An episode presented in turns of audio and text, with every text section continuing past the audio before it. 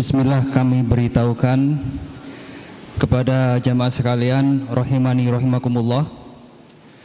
Uh, untuk bisa memaksimalkan kajian ilmu pada kesempatan petang ini kami himbau kepada jamaah sekalian untuk bisa memegang kitab yang dibahas pada kesempatan sore hari ini apabila nanti memerlukan kitab yang akan dibahas pada kajian uh, sore ini kami harapkan untuk bisa menghubungi takmir.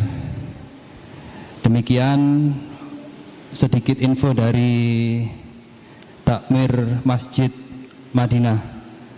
Untuk itu langsung kami uh, persilakan kepada Alustad untuk bisa menyampaikan materi pada kesempatan sore ini. Tafadhol Ustaz.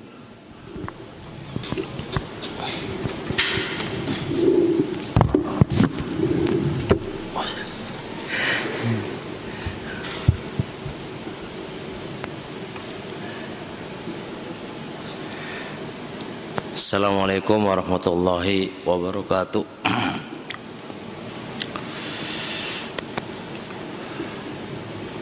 Alhamdulillah wassalatu wassalamu ala rasulillah Wa ala alihi wa sahbihi wa mawala amma ba'd.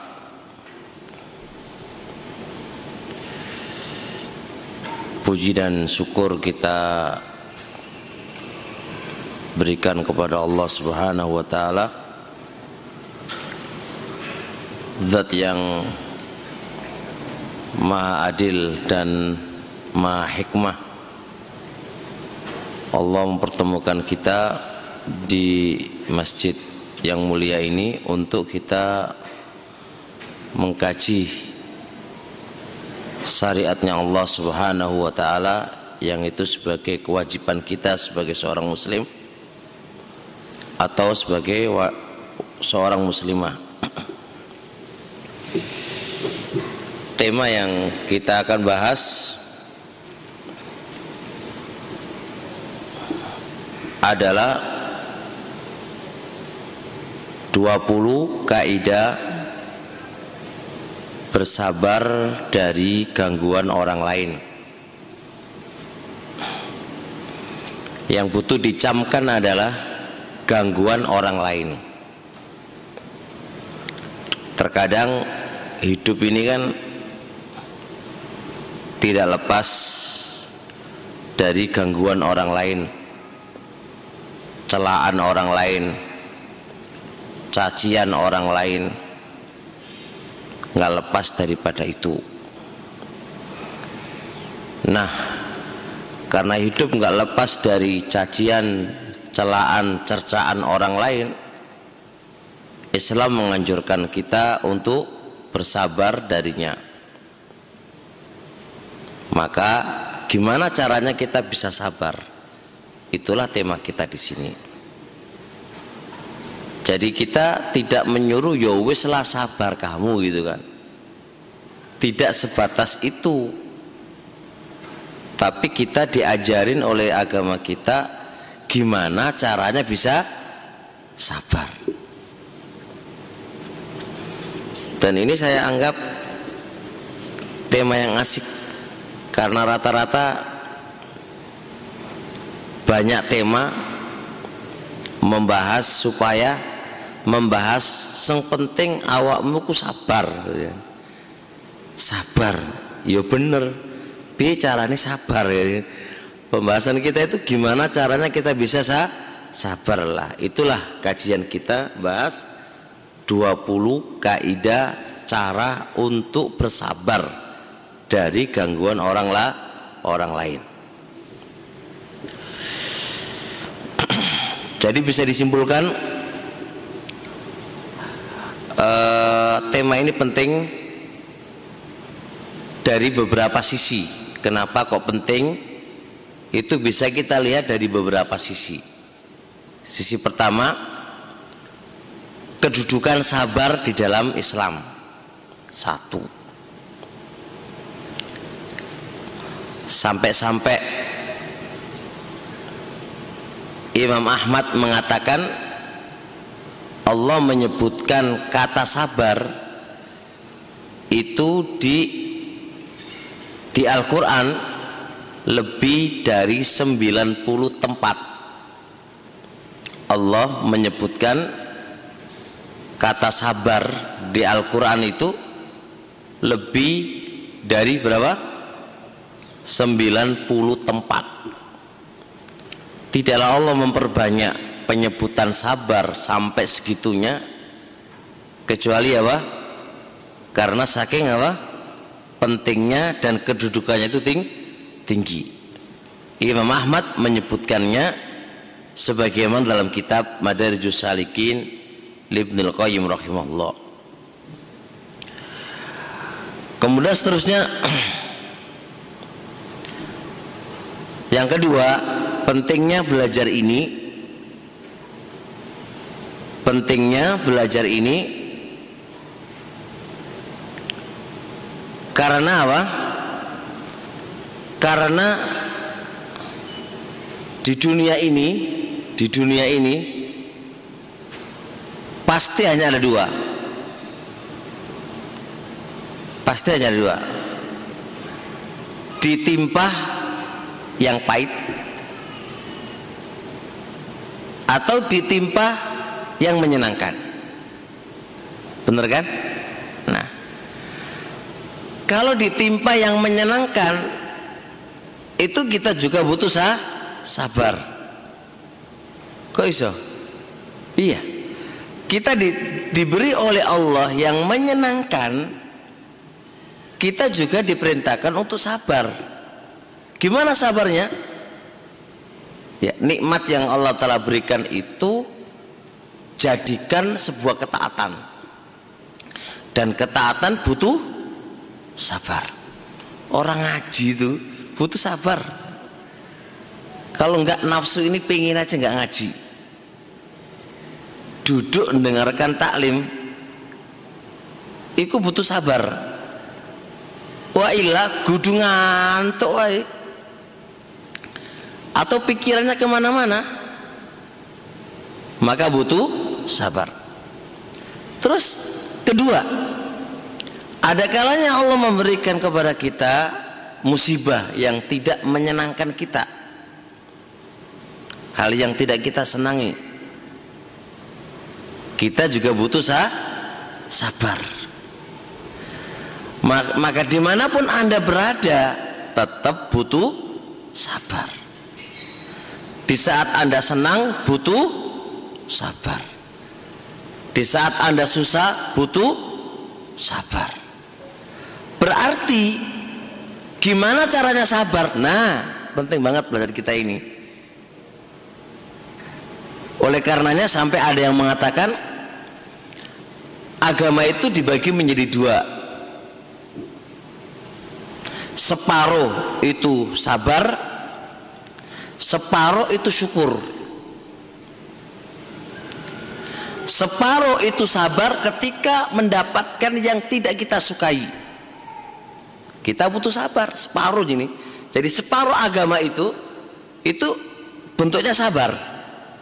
Dikarenakan menimpa kepada kita hal yang tidak kita sukai. Separuhnya lagi menimpa kepada kita apa yang kita sukai. Nah, ketika kita uh, terkena musibah butuh sabar. Ketika kita tertimpa apa yang kita sukai dan kita harus bersyukur, bersyukur pun harus sabar. Berarti di mana pun putarannya kita butuh sabar. Tinggal pelajaran kita piye carane aku sah, sabar. Maka pembahasan kita 20 koidah piye carane aku sabar dari gangguan orang lah, lain, dari cercaan orang lain. Gimana caranya aku bisa sabar? Nah, dan ini membuktikan para umahat dan para bapak judul ini akan mengesankan. Disuruh sabar atau cara bersabar dari gangguan orang lain ini mengesankan. Berarti adakah manusia yang mengganggu? Ada. Karena manusia itu bermodel-model ada yang baik ada yang tidak baik. Jenis mereka ber, beraneka ragam. Macam-macam model macam-macam tabiat. Macam-macam ya kekakuan. Nggak semua orang itu sama tabiatnya. Sama suami kadang-kadang ya nyaci maki sama istri anak dicaci maki dengan anak dimarahin orang tua dimarahin tetangga orang cadaran di komentari gitu kan semua itu biasa hidup. Nah oleh karenanya karena manusia itu beraneka ragam dan bermacam-macam watak dan tabiat maka di sinilah kita butuh sabar dari gangguannya mereka. Dari gangguannya mereka butuh sabar dari caci makiannya mereka. Butuh sabar dari celaannya mereka. Butuh sabar dari komentarnya mereka. Terkadang kita sudah dakwah sudah maksimal ada aja komentar. Kadang kita sudah sudah ya masya Allah sudah menghabiskan waktu siang dan malam untuk ngurusin jamaah. Ada aja komentar kan gitu kan karena manusia nggak akan lepas dari komentar.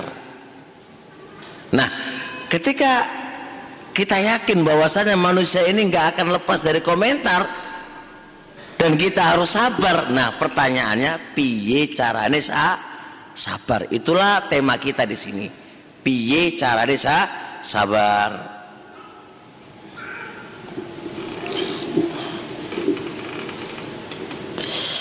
Yang pertama mulai kita masuk dalam pembahasannya kita sebutkan ada 20 kaidah gimana caranya kita bisa sabar dari gangguan orang lain dari komentar orang lain, dari celaan orang lain.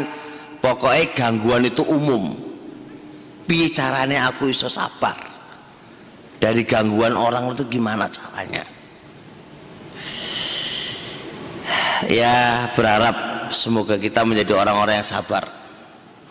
Cuma harus ada usaha. Yang pertama, ayyashhadal abdu annallaha khalaqa af'alal ibadi seorang hamba harus menyaksikan bahwasanya Allah itu yang menciptakan perbuatan hamba. Diingat-ingat umat para bapak Allah itu yang menciptakan perbuatan hamba. Dicamkan kata-kata ini. Allah yang menciptakan perbuatan hamba gerakan mereka Allah yang menciptakan. Kehendak mereka Allah yang menciptakan. Hamba itu ngerasani kamu. Hamba itu mencaci maki kamu. Hamba itu ngomentari kamu. Hamba itu meludahi kamu. Itu semuanya yang menciptakan adalah Allah Allah yang memberikan kehendak Allah yang menciptakan dan itu prinsip alusuna prinsip alu alusuna Makanya kata Allah Subhanahu wa taala, "Wa ma tasyauna illa ayyasha'allahu rabbul alamin."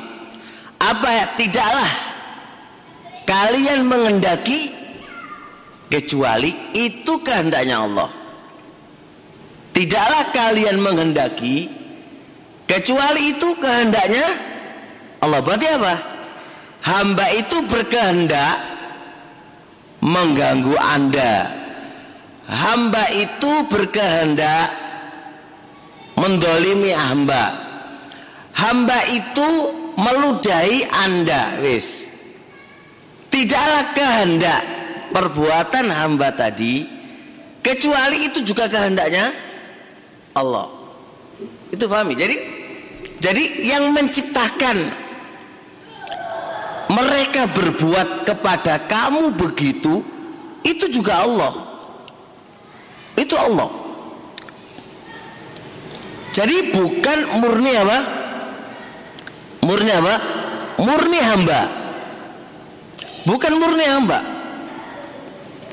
walaupun hamba itu dikasih akal dikasih kemampuan untuk bisa itu itu jelas. Tapi yang kita maksudkan dalam pembahasan kita di sini adalah pahami wahai hamba yang didolimi. Pahami wahai hamba yang disakiti.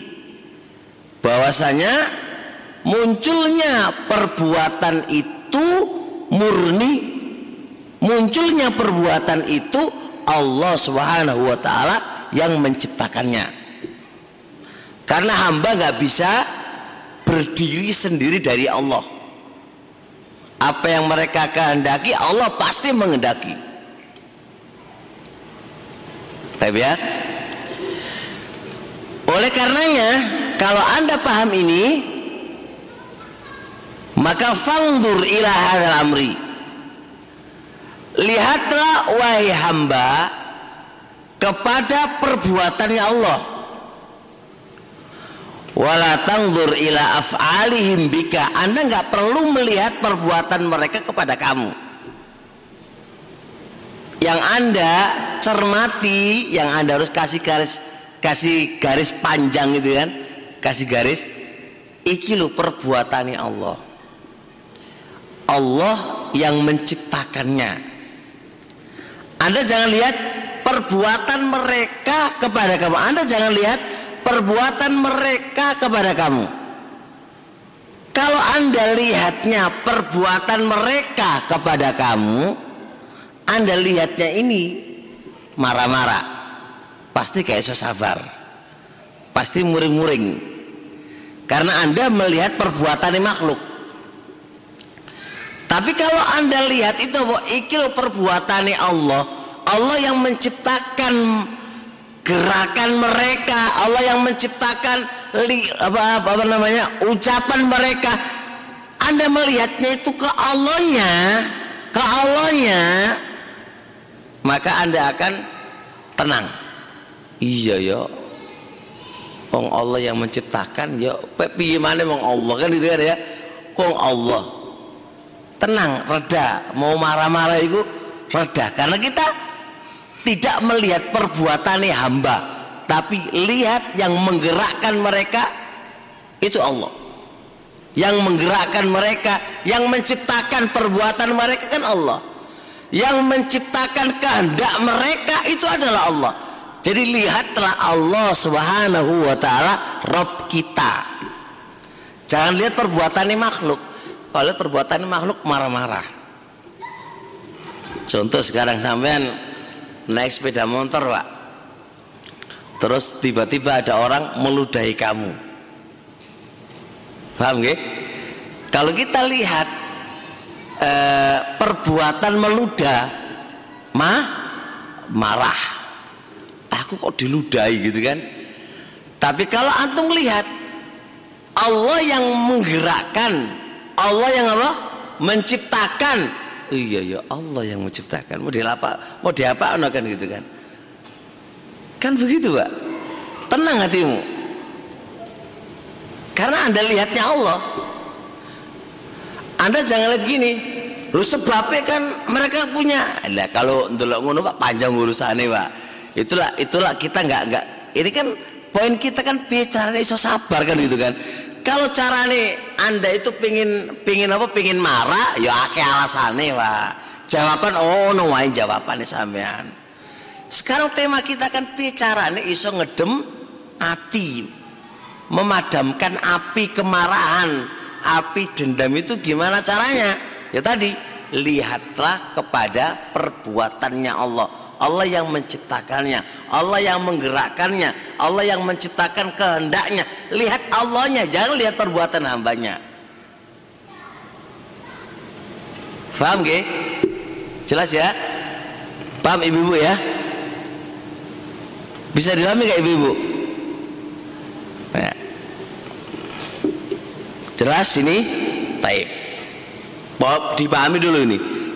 Kita ngajinya pelan-pelan. Maksudnya pelan-pelan itu renungi dulu. Renungi, masukkan di akalmu. Saya ulang. Anda jangan lihat perbuatannya makhluk. Kalau yang sampai iling itu perbuatannya makhluk, pasti saya dendam.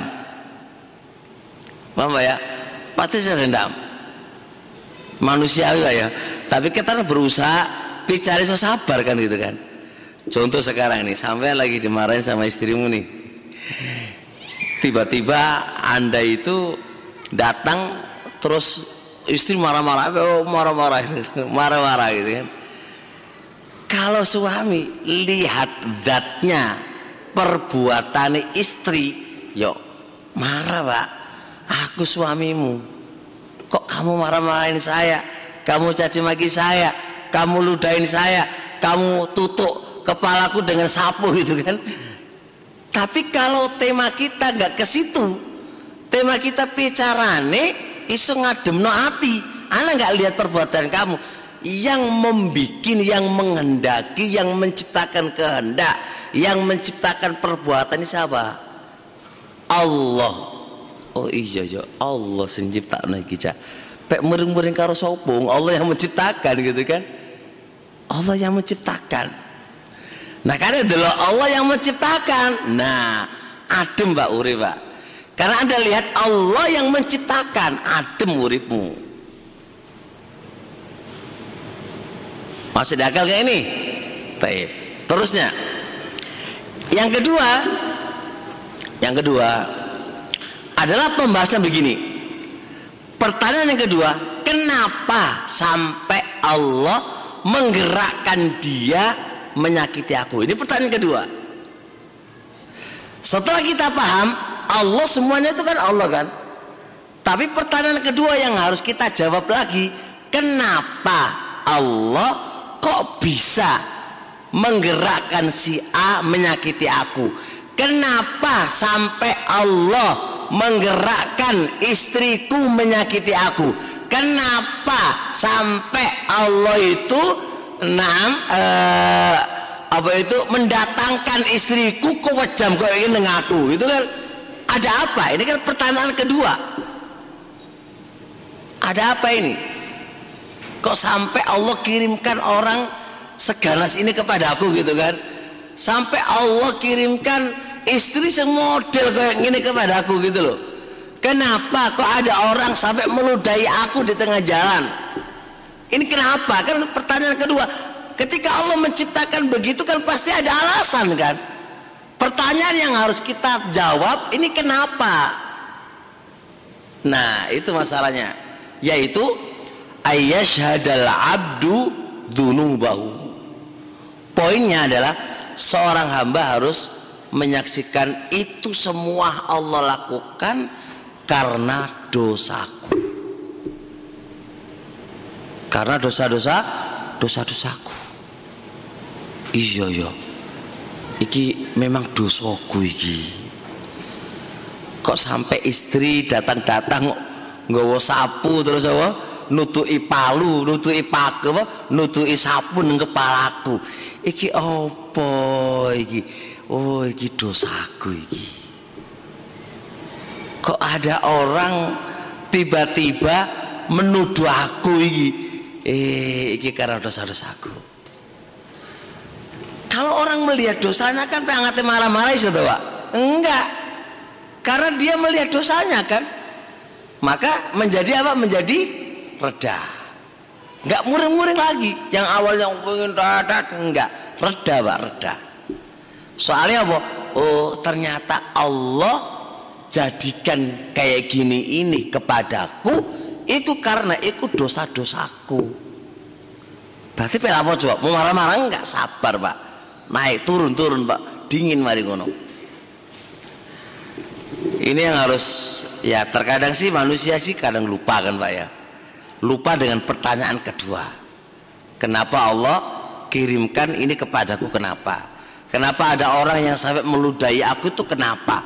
Kok sampai Allah kirimkan ini kenapa sih ya Allah? Kan gitu kan ayo kita mikir oh ini karena dosa-dosaku. Makanya kata Allah wa ma asobakum min musibatin fabima kasabat aidikum wa ma asobakum. Dan apa-apa yang menimpa kepada kalian min musibatin berupa musibah. Celaan orang lain itu musibah. Gangguan orang lain itu musibah orang menipu jualan kita itu juga musibah. Ya kan? Orang sampai uh, apa jenenge? Menuduh kita itu juga namanya musibah. Nah kata Allah apa? Musibah itu munculnya apa? Fabima kasabat aidikum. Itu dikarenakan dosa-dosamu. Berarti karena dosa-dosa kita. Karena dosa-dosa kita, makanya Allah kirimkan orang untuk mencaci maki kita. Allah kirimkan orang untuk mengganggu kita. Allah kirimkan model suami yang kaku dan keras. Allah kirimkan istri yang kaku dan keras. Itu karena apa? Dosa-dosa yang kita lakukan.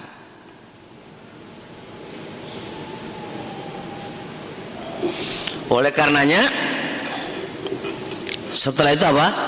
Faida fahimal abdu hadal amroh. Kalau hamba itu paham tentang perkara tadi, eh iya ya, itu karena dosaku. Maka istaghala bitaubati wal istighfar.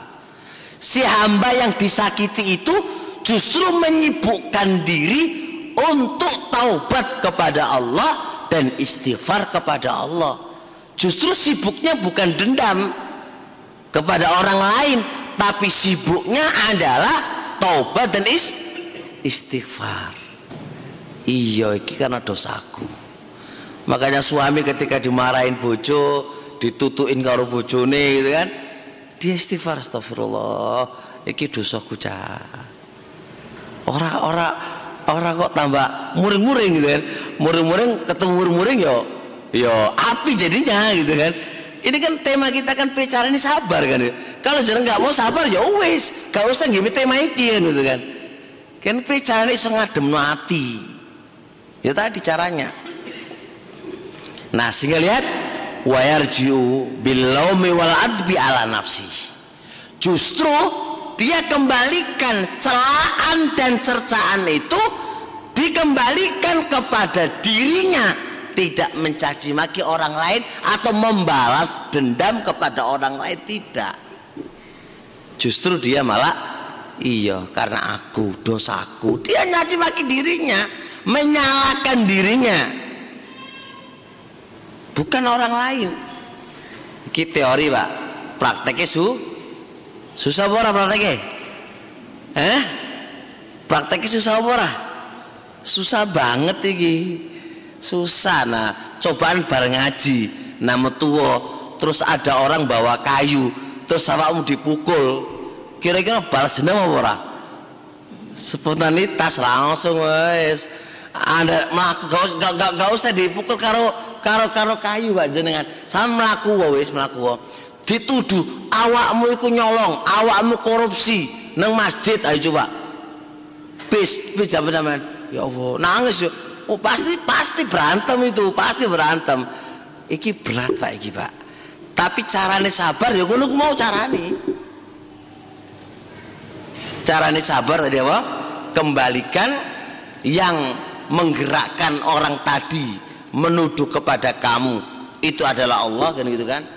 Pertanyaan kedua, kenapa sampai Allah itu mendatangkan orang itu kepada kamu? Ya karena dosa kita. Nah, kalau sudah ingat dua poin tadi, insya Allah dia menyibukkan diri taubat kepada Allah dan istighfar kepada Allah dan dia tidak bakal nyaci maki kepada orang lain. Justru apa? Nyaci makinya kepada dirinya sen sendiri. Salahku iki salahku iki. Masya Allah. Sehingga apa? Fasorol ada fi hakihi nikmatan maka gangguan itu yang awalnya kepedihan itu menjadi nikmat. Ya jadi gangguan itu kan orang diganggu kan mikir toh mikir mikir mikir. Bahkan bisa stres dia selalu sedih dengan gangguan tadi dengan komentarnya orang tadi. Tapi ketika dia mikir bahwasanya itu adalah dosa-dosa dia dan sebabnya adalah dosa-dosa dia Allah datangkan orang itu karena dosa-dosa dia maka itu menjadi nikmat dalam kehidupannya. Nggak mikir mana ya astagfirullah. Nikmat. Jadi adem awayu fayughfiru minal istighfari. Lalu dia memperbanyak istighfar minal dzunubi dari dosa-dosa. Allati ya'lamuha. Baik dosa yang dia ketahui. Au yajhaluha. Atau dosa yang tidak dia ketahui maka hari-harinya sibuk. Astagfirullah astagfirullah ya Allah. Astagfirullah tubu ilaih. Astagfirullah wa tubu ilaih. Selalu istighfar kepada Allah. Dosa-dosa yang dia lakukan baik yang dia ketahui atau yang tidak yang dia yang tidak dia dia ketahui. Oleh karenanya berkata Ali bin Abi Thalib radhiyallahu taala anhu beliau mengatakan la yarjuna abdun illa rabbahu wala yakhaf wala yakhaf wala yakhafuna wala yakhafanna 'abdun illa dhanbahu. La yarju 'abdun illa rabbahu atau wala la yarjuanna 'abdun illa rabbahu wala yakhafanna 'abdun illa dhanbahu lalu hamba ini tidaklah mengharap kecuali kepada Robnya dan tidaklah hamba ini takut kecuali karena dosa dosa-dosanya kan? Jadi dia dia nggak nggak nggak berani membalas dendam dia tidak komentar ke dia. Hidupnya dia aku mengharap pahala dari sisi Allah. Dan aku tidaklah takut kecuali karena dosa-dosa dosa-dosaku. Dia pikir itu aja setiap keadaan dia kebutuhan dia dia hanya mengharap kembali kepada Allah. Ya Allah aku minta rahmatmu ya Allah. Aku minta kasih sayangmu ya Allah. Aku minta pahalamu ya Allah Dari gangguan-gangguan ini ya Allah. Begitu Pak. Jadi ya Allah aku tidaklah takut Sampai terjadi kayak gini. Aku didolimi, aku disakiti Aku dituduh ya Allah. Itu karena dosaku ya Allah. Maka hamba itu berarti karena takut dosa. Jadi jadi jadi efek daripada itu menjadikan hamba itu malah kembali kepada Allah. Takut dari dosa-dosanya. Yang kedua Pak mengharap pahala dari apa yang telah terjadi dari musibah ini. Wes gak ada dendam ke orang lain gak ada gak ada balas dendam kepada orang gak ada. Anda gak sempat untuk balas dendam dengan omongan yang kotor kepadanya. Enggak enggak begini pak. Lo maling ente maling gitu. Enggak lo penjahat lo pencuri gitu kan.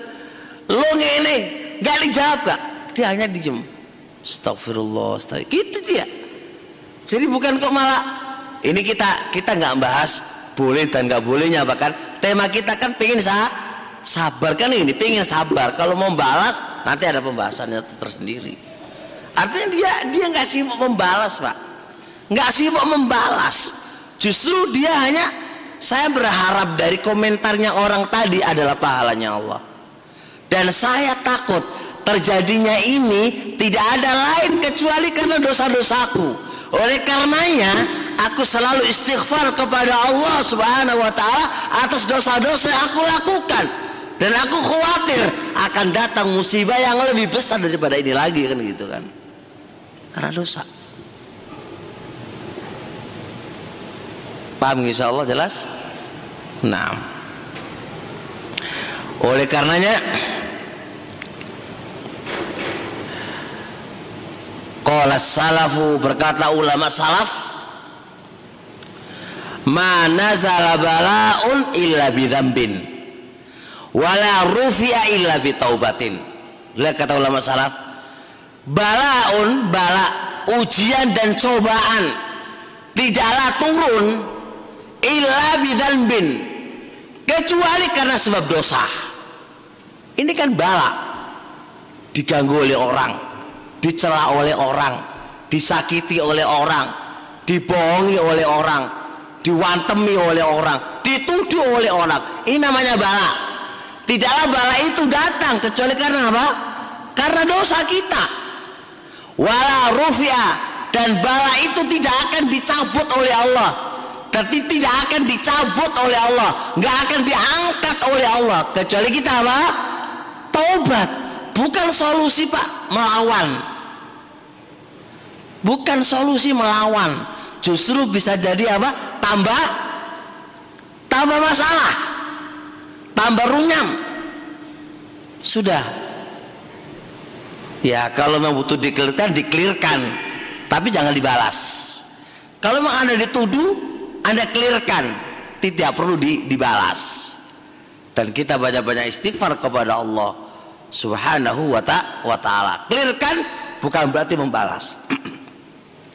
bukan berarti membalas. Jelas Allah. Makanya ikhwan barakallahu. Ujian apa pun, bala yang menimpa kepada kita tidak ada lain kecuali karena dosa-dosa kita. Sepantasnya kita nggak sibuk ngurusin membalas dendam, tapi sebal, se, selayaknya sebaiknya kita ngurusin taubat kita kepada Allah Subhanahu wa taala. Karena itu semua adalah dosa-dosa kita. Dosa-dosa, dosa-dosa kita.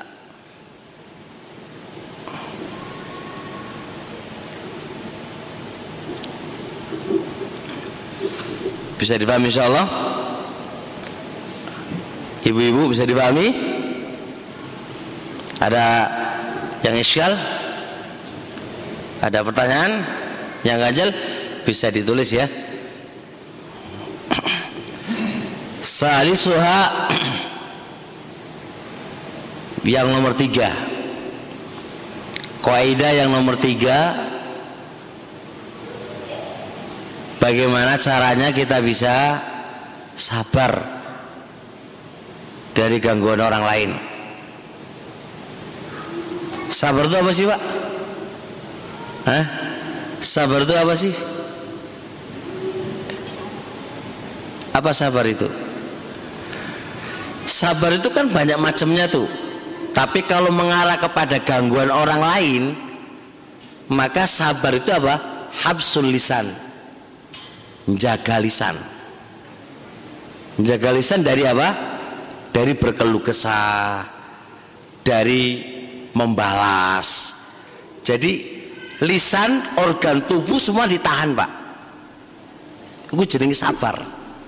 Jadi ketika Anda diludahi jebret, anda pengen bahas dengan lisan dan pengen bahas dengan perbuatan. Anda tahan.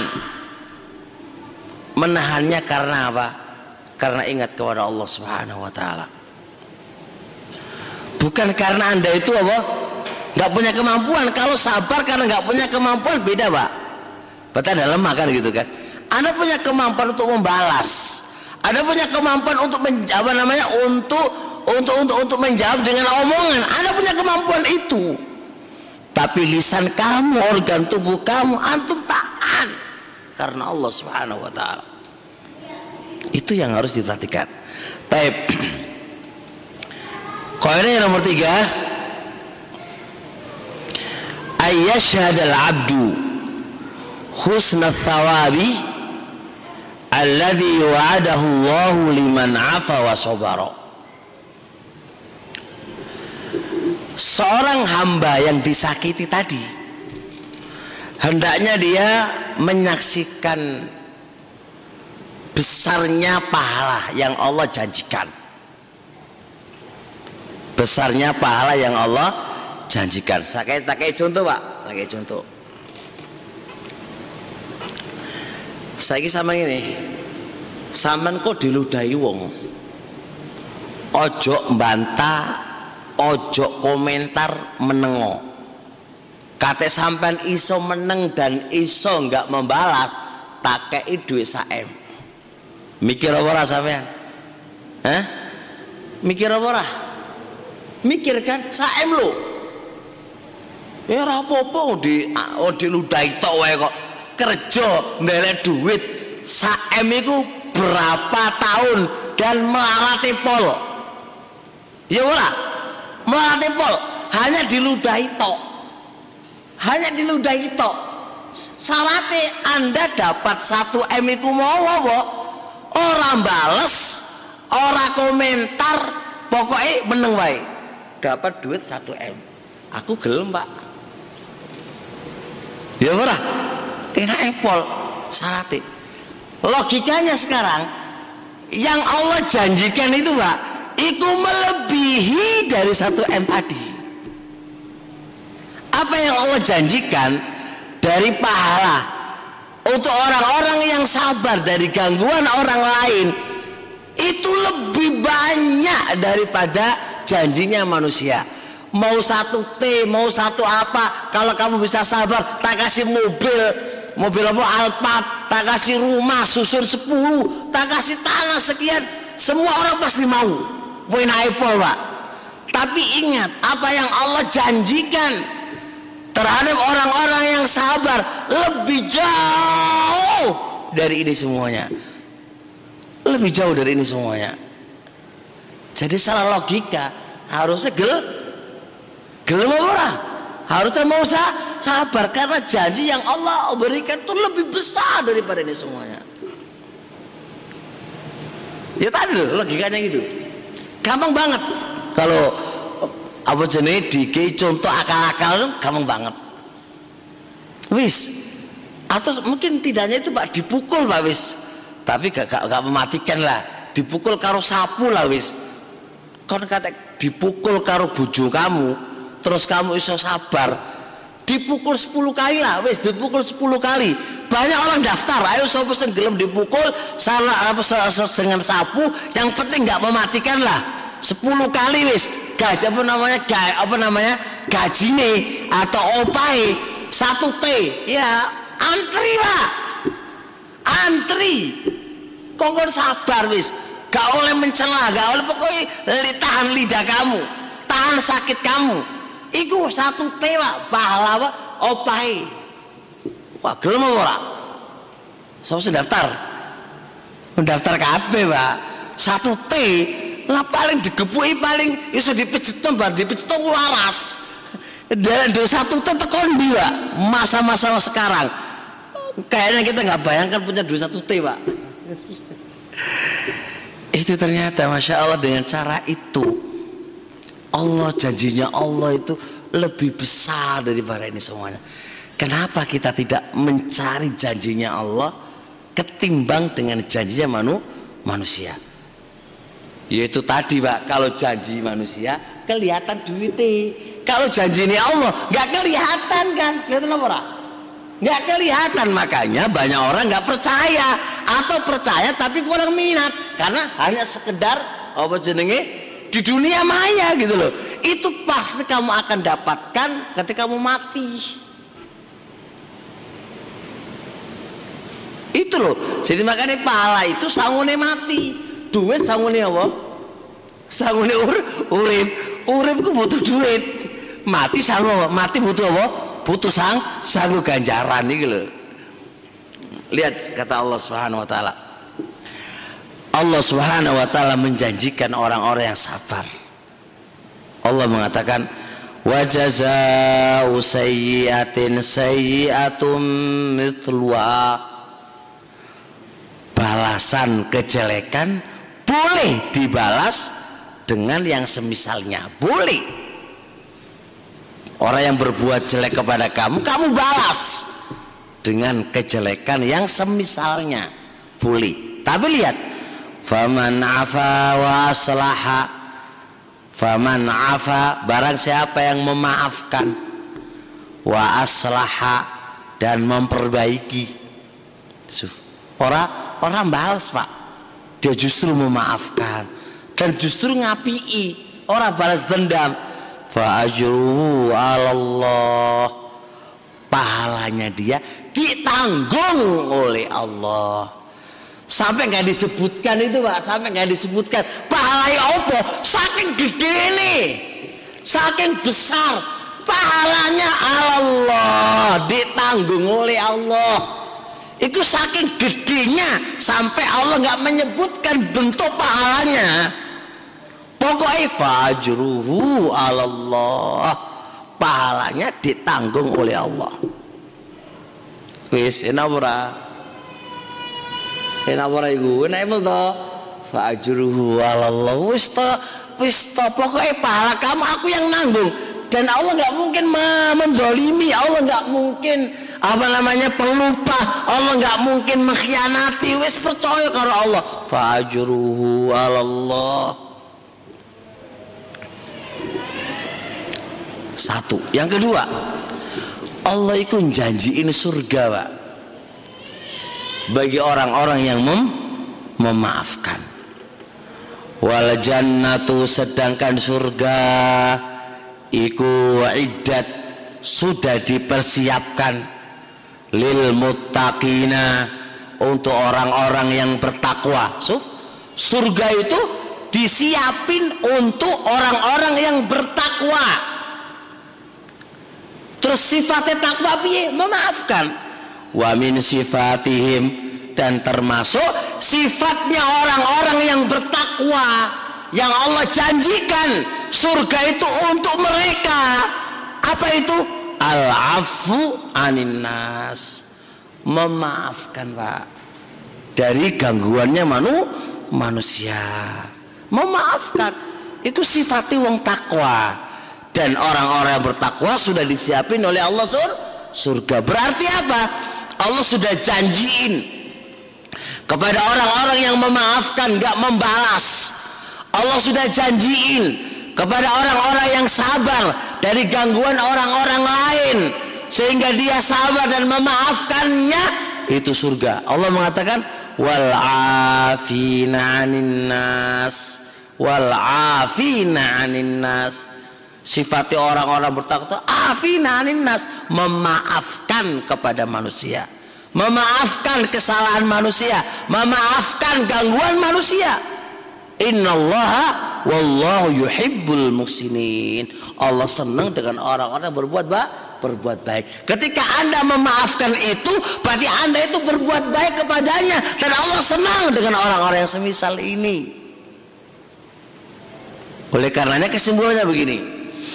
Wahai orang-orang yang diganggu wahai orang-orang yang didolimi wahai orang-orang yang dicaci maki wahai orang-orang yang dituduh wahai orang-orang yang anda itu disakiti maka ingatlah janjinya Allah. Ingatlah pahalanya Allah. Ingatlah janji yang Allah janjikan untuk kalian-kalian yang mau sabar. Ingatlah itu. Ingatlah itu. Sedangkan kita semuanya akan butuh ini besok pada hari hari kiamat kita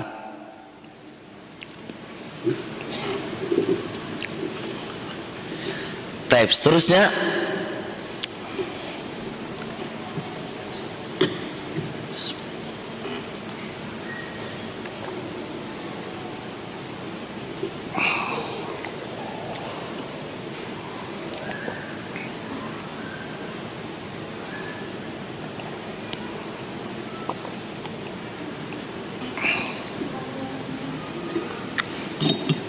Kaidah yang keempat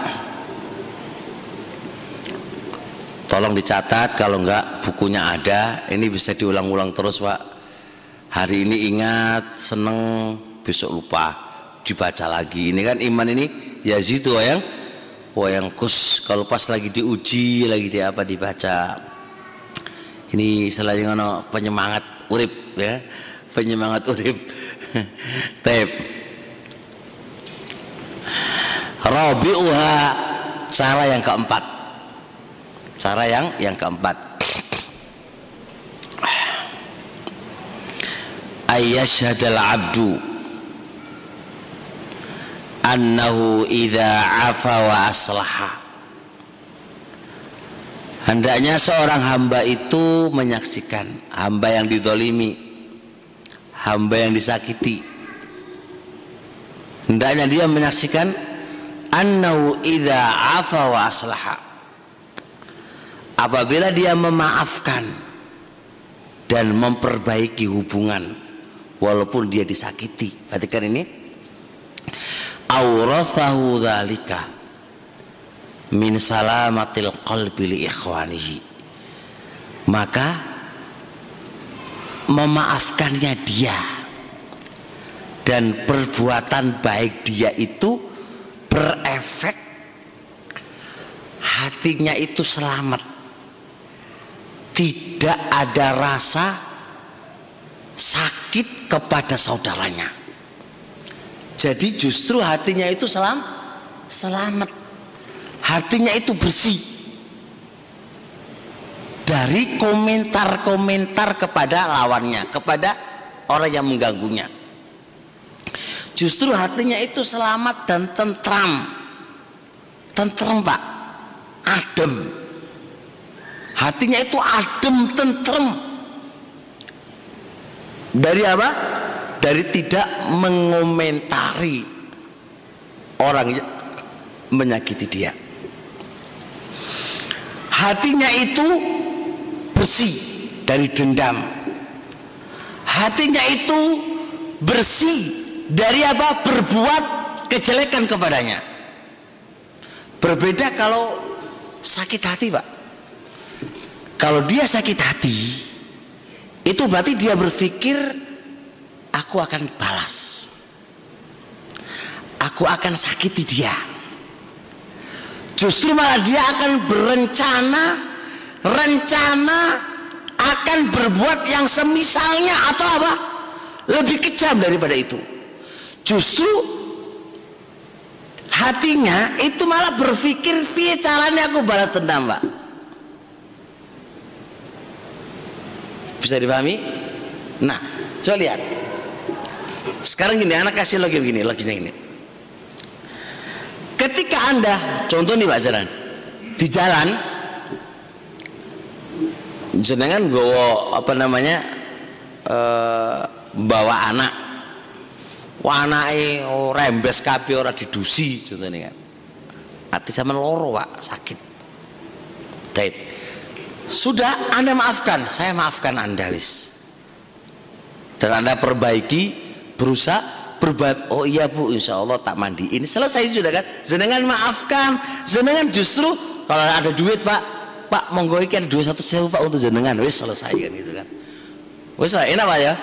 Taip. setelah anda maafkan anda baikin pak anda kasih duit itu tadi.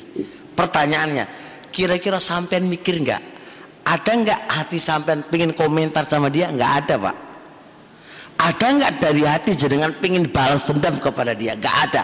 Ada nggak dari hati jenengan mikir aku bengi tapatnya orang ono pak. Orang ono.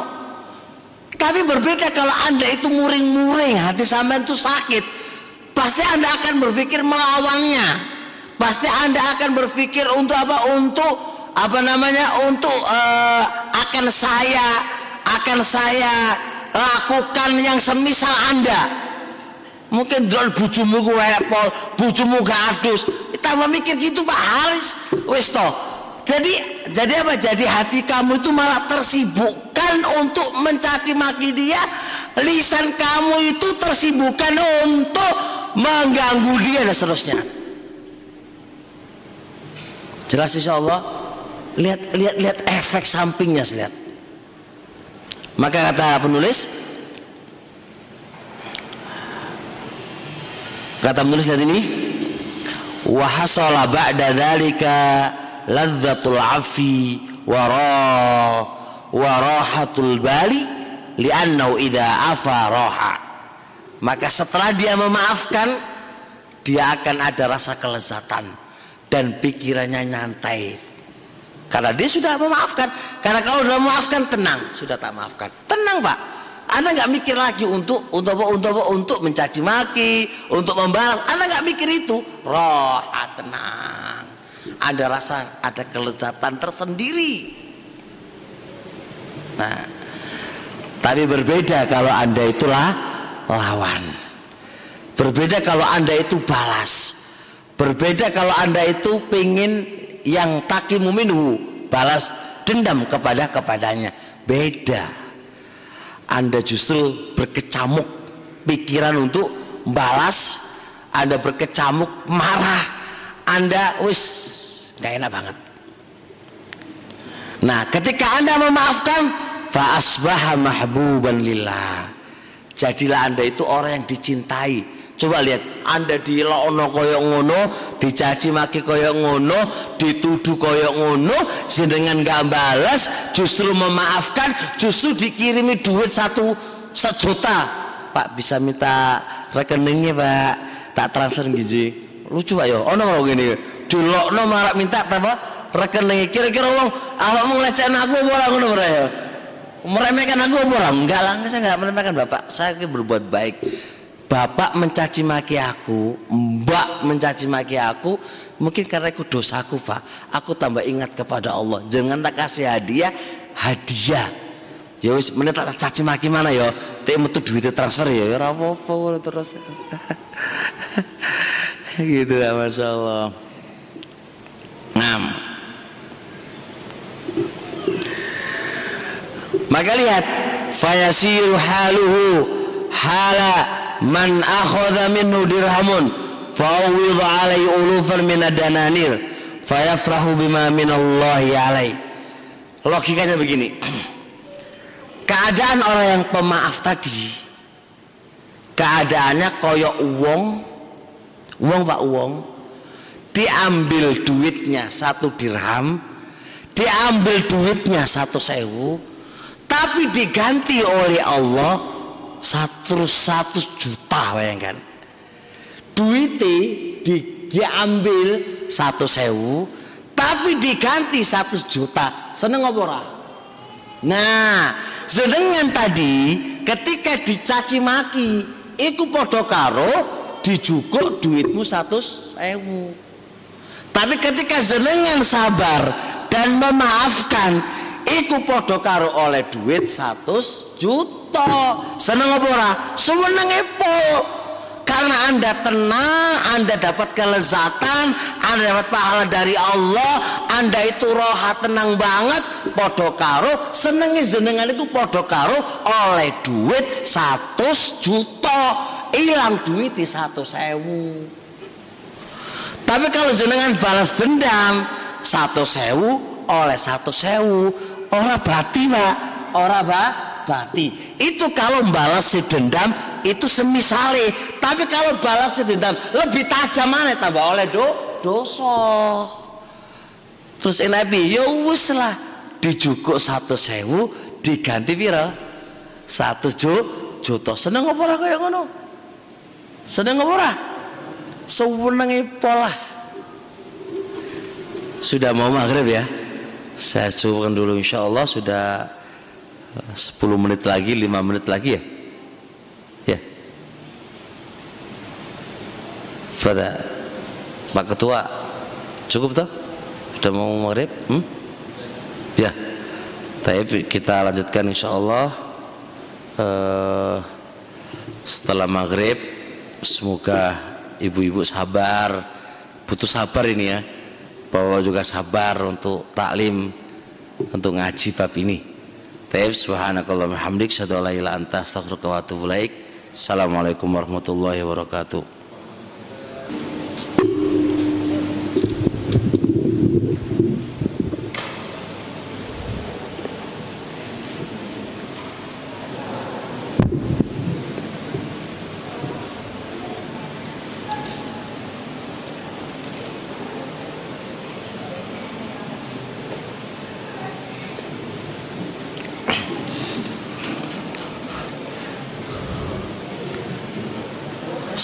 Assalamualaikum warahmatullahi wabarakatuh.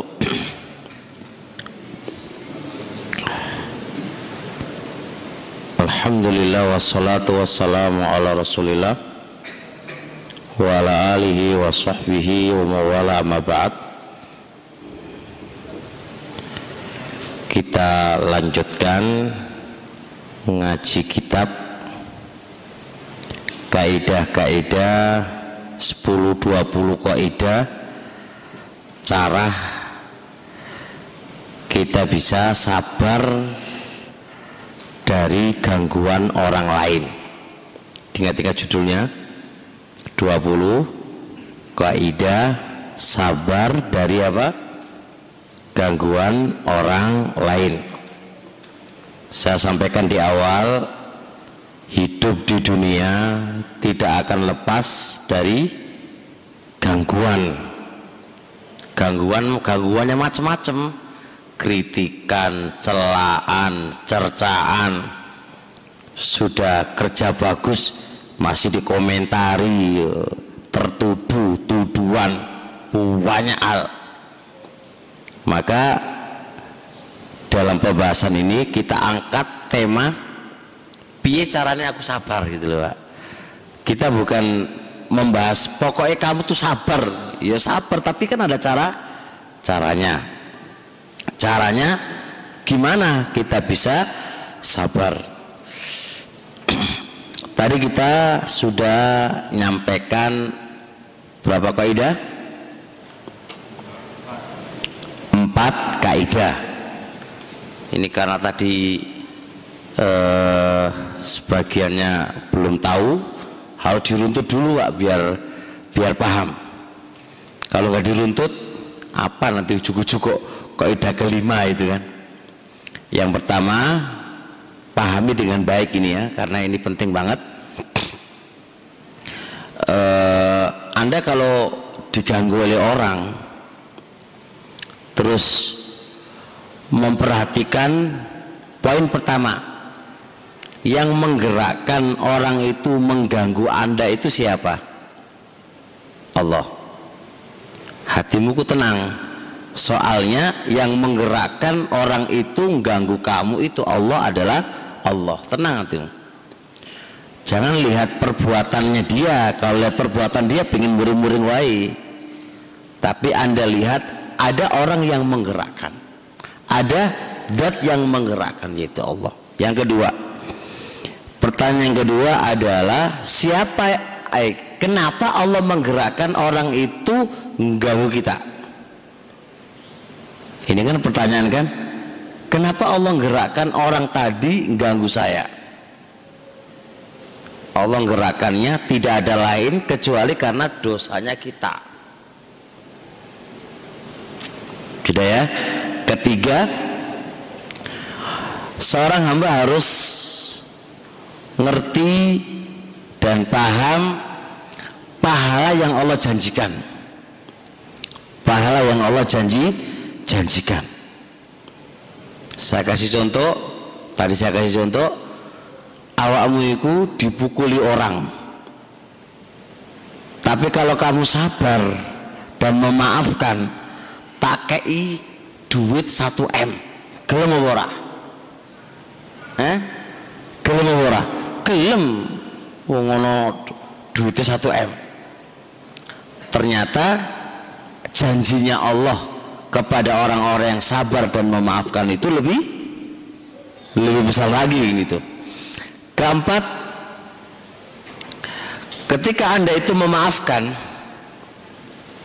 sabar dan memaafkan, hatimu itu aman. Hatimu itu am, aman. Tidak terkotori untuk balas dendam, tidak terkotori untuk apa namanya mencaci maki. Enggak. Semua hati itu bersih. Anda nggak kepikiran apa-apa. Berbeda kalau anda ingin balas ingin mengancam ingin ini justru anda terkotori hati kamu dengan dengan itu. Ini tadi pembahasan kita yang ke yang keempat sekarang kelima.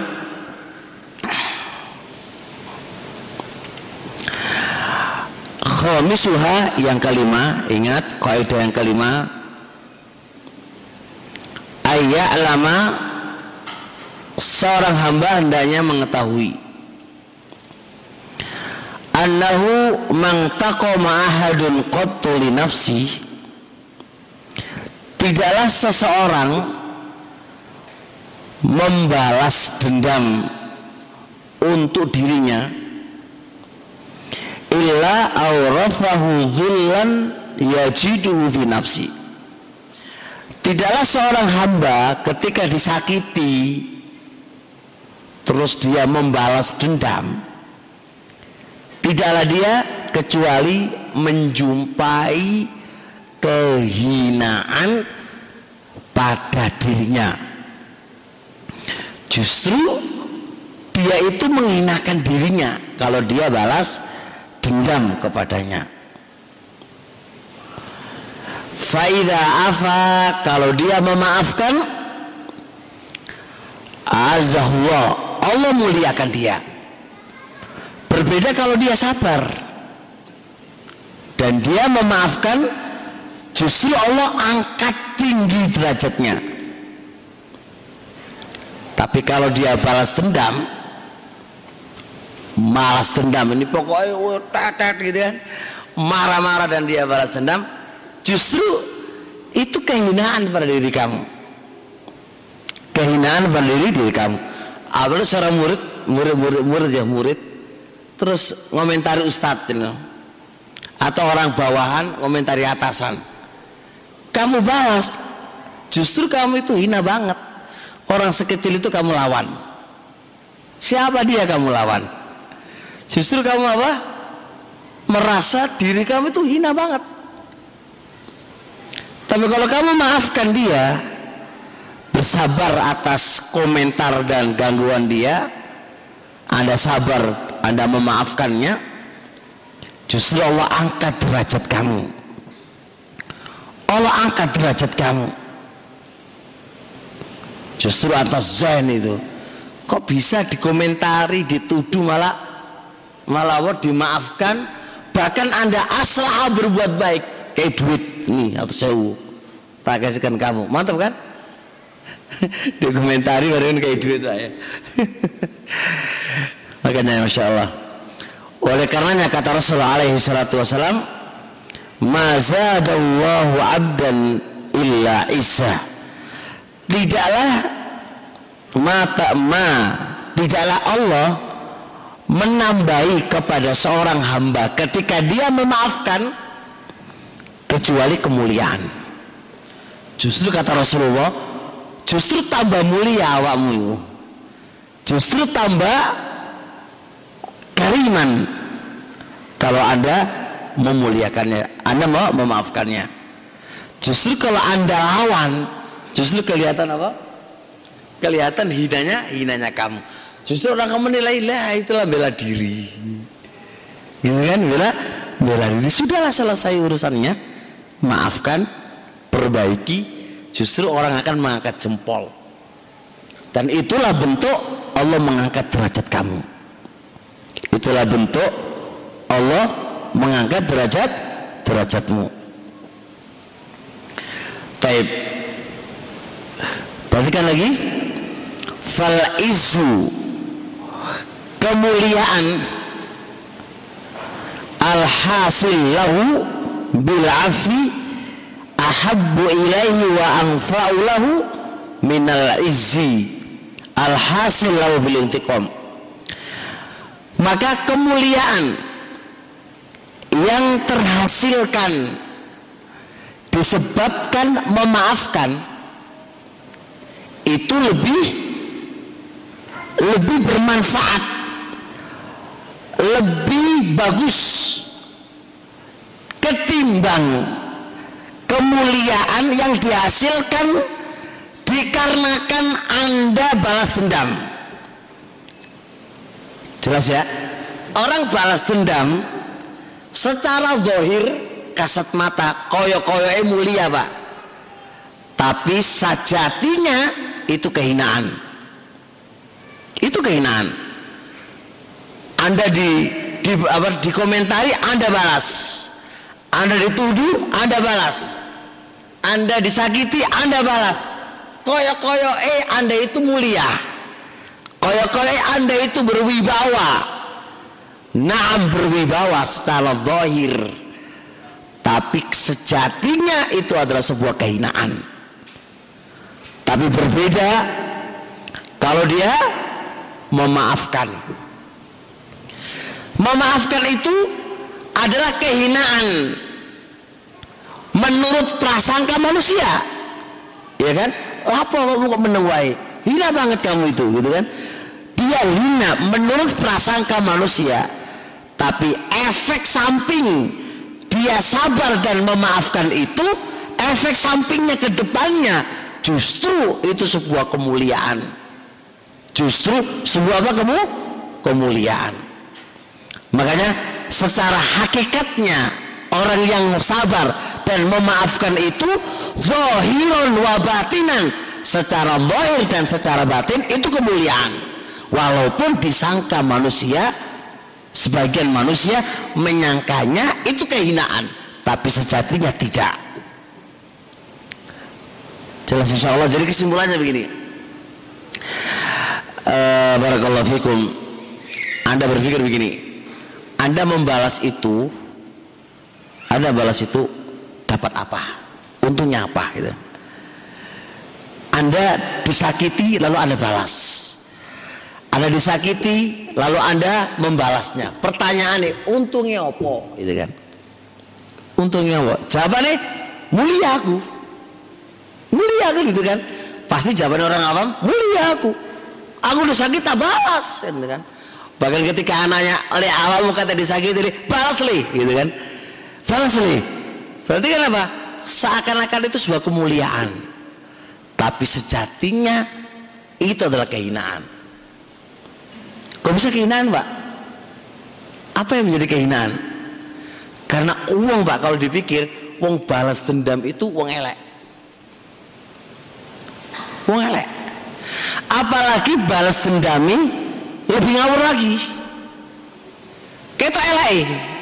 Justru kalau dipikir-pikir Pak, itu kehinaan, bukan sebuah kemuliaan. Apalagi Rasul menyebutkan apa? Mazadallahu afan. Ketika hamba itu bertambah ngasih maaf, maka akan bertambah kemuliaannya. Itu yang ngomong Rasulullah Sallallahu Alaihi Wasallam. Dan gak mungkin Rasulullah salah kan? Berarti apa? Berarti berefek dari Anda memaafkan, sabar dan memaafkan dan berupaya ngapii itu justru kemuliaan bagi dia batinan wa zahiran. Justru efek samping daripada itu manusia akan menilai itu adalah sebuah kebaikan yang Anda lakukan dan itu justru sebuah kemuliaan yang Anda laku yang Anda lakukan. Tapi masalahnya berat Pak ya, karena ego lebih mengedepankan daripada hadis Nabi Alaihissalam. Ego itu lebih mengedepankan kita daripada kemuliaan yang seja, sejati. Wong sabar pemaaf belum mesti hina ngalah belum mesti kalah. Wong menang belum mesti menang. Menang awali aku menang. Tapi sejatinya dia itu kalah. Sejatinya itu dia adalah adalah kalah. Sekarang saya kecontohkan begini. Suami istri pak. Suami istri. Suami istri. Seorang istri pak. Atau suami lah suami. Memarahin istrinya jebret jebret jebret jebret jebret istri gimana sabar nggak balas pak sabar nggak balas Justru dia berbuat baik, memaafkan, memaafkan. Coba lihat Pak, yang terjadi apa? Justru si wanita ini di sisi suaminya anggun dan mulia. Justru malu sendiri laki-laki itu akan memarahinya lagi. Istriku Masya Allah setiap kali ku marahi Pak ya, dia diem dan memaafkan dan justru sabar. Walaupun sebenarnya itu istriku. Dan coba lihat ketika suami itu marah dan dia balas marah. Apa coba di mata suami?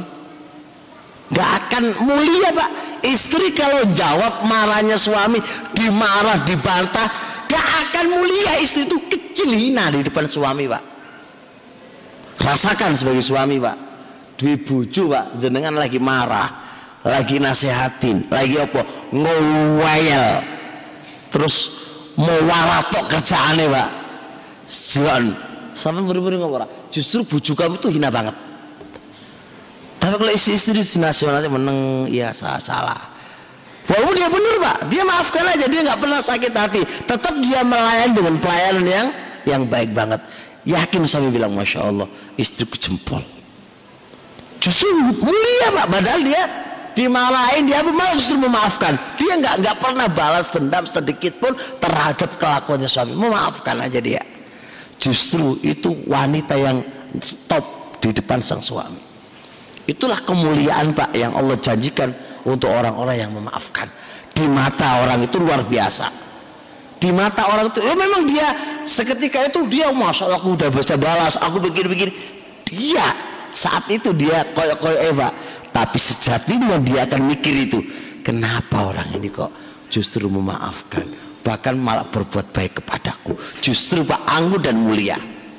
Tapi ketika kamu balas, nggak ada nilainya kamu di sisi dia pak nggak ada nilainya kamu di sisi dia nggak ada nilainya kamu di sisi dia nggak ada ini ini bisa ini real realita realita pak bisa diterapkan ya. Tapi berat berat. Ini harus ngantemi nafsu ngantemi ego ngantemi semuanya ini. Berat banget ini. Nah, terusnya. Sadisuha yang keenam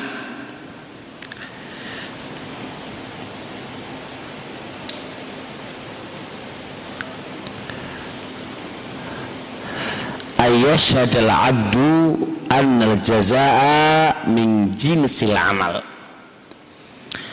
Seorang hamba harus menyaksikan balasan itu bagian dari amal. Maksudnya gini pak? Maksudnya gini sedangkan ini ini harus pakai otak ini pak. Gini.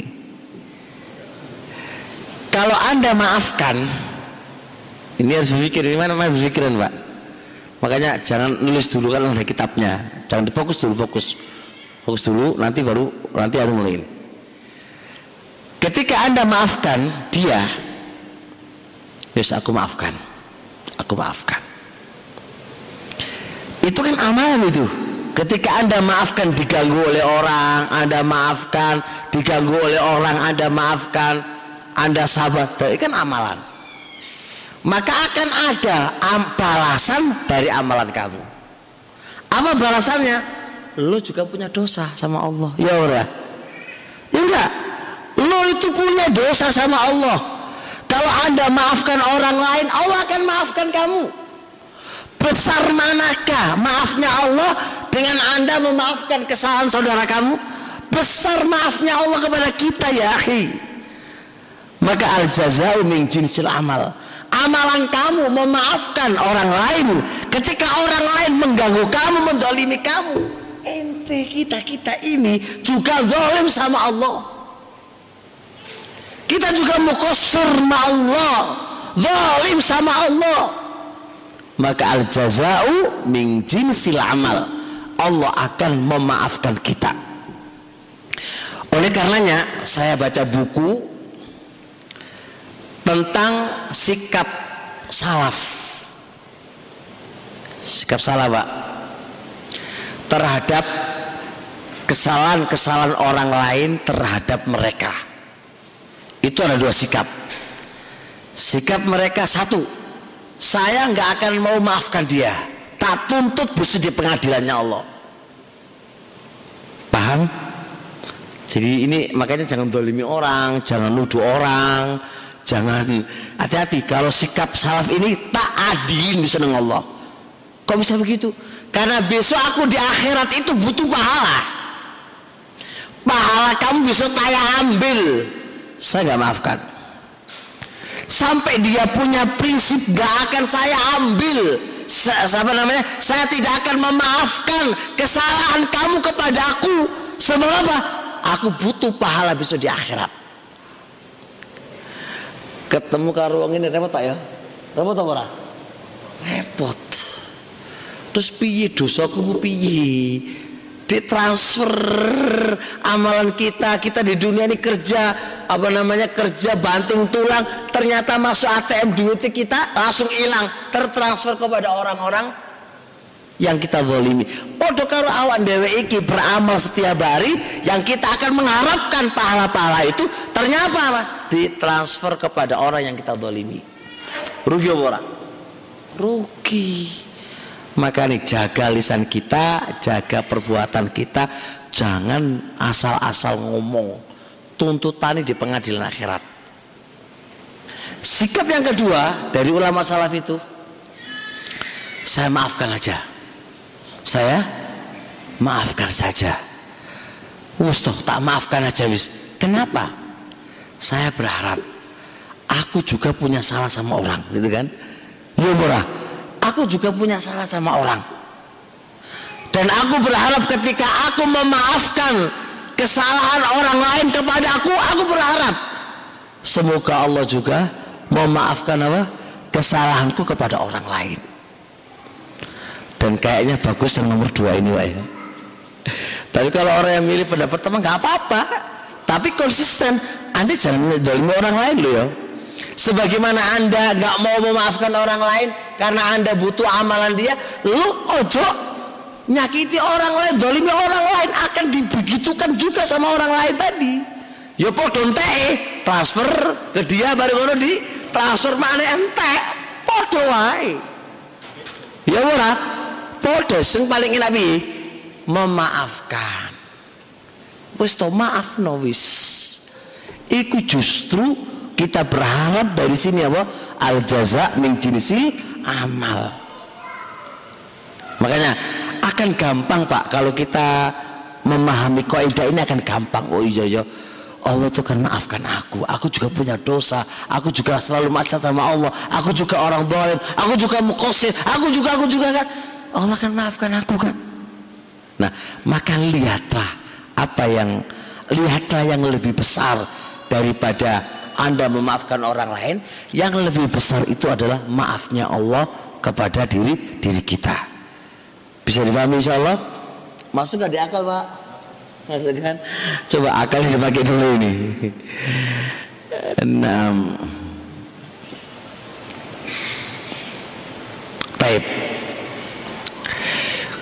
Kaidah ketujuh. Kaidah ketujuh pakai akal lagi pak. Ini semua kaidah ini pakai logika. Fokus ya, fokus. Seorang hamba ketika dia melawan disakiti terus sibuk apa? Sibuk balas dendam. Pertanyaannya, ketika dia sibuk balas dendam, Pak, pasti yang dipikirannya dia piye caranya bisa balas dendam? Balas dendam balas dendam balas dendam balas dendam. Berarti apa? Hari-hari hanya mikir itu pak orang yang mendolimi kamu iso tidur nyenyak. Kamu yang didolimi karena mikir untuk balas dendam gak iso turuh. Anda masih terasa tersakiti. Ya Allah tapi ingin tak balas ya. Ngono ngono ya Pak. Anda sedih dada kamu itu sempit. Karena apa? Mikirkan piye caranya aku balas ke dia. Lihat Pak justru kalau anda kayak gini ini musibah terbesar menimpa kepada anda jadi anda harus kena musibah dapat musibah yang kedua musibah yang kedua ini lebih besar daripada musibah yang pertama apa musibah yang kedua? Maslahat kamu tersia-siakan gara-gara mikirin dia. Lo nggak iso belajar, lo nggak iso ngajar, orang iso, orang iso belajar, orang iso ngajar, sholatnya nggak khusyuk, kerja nggak nggak apa, nggak iso tenang, nggak konsen, nggak apa gara-gara mikirin dia aja. Justru itu jenenge apa? Jatuh ketiban apa? tangga ya ya mikirin itu aja coba lihat dia sedih makan gak enak. Apa mau sedih? Aku gak enak pol pengen ngamuk aku iki. Gitu kan? Lah apa? Awakmu gak ke masjid? Aku ketemu karo aku kudu ngamuk wae. Lapo aku gak taklim?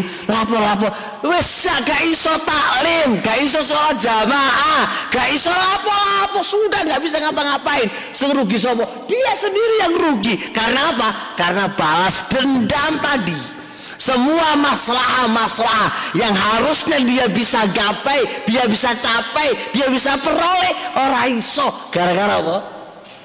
Mikirin balas dendam dan ngamuk ibu mau.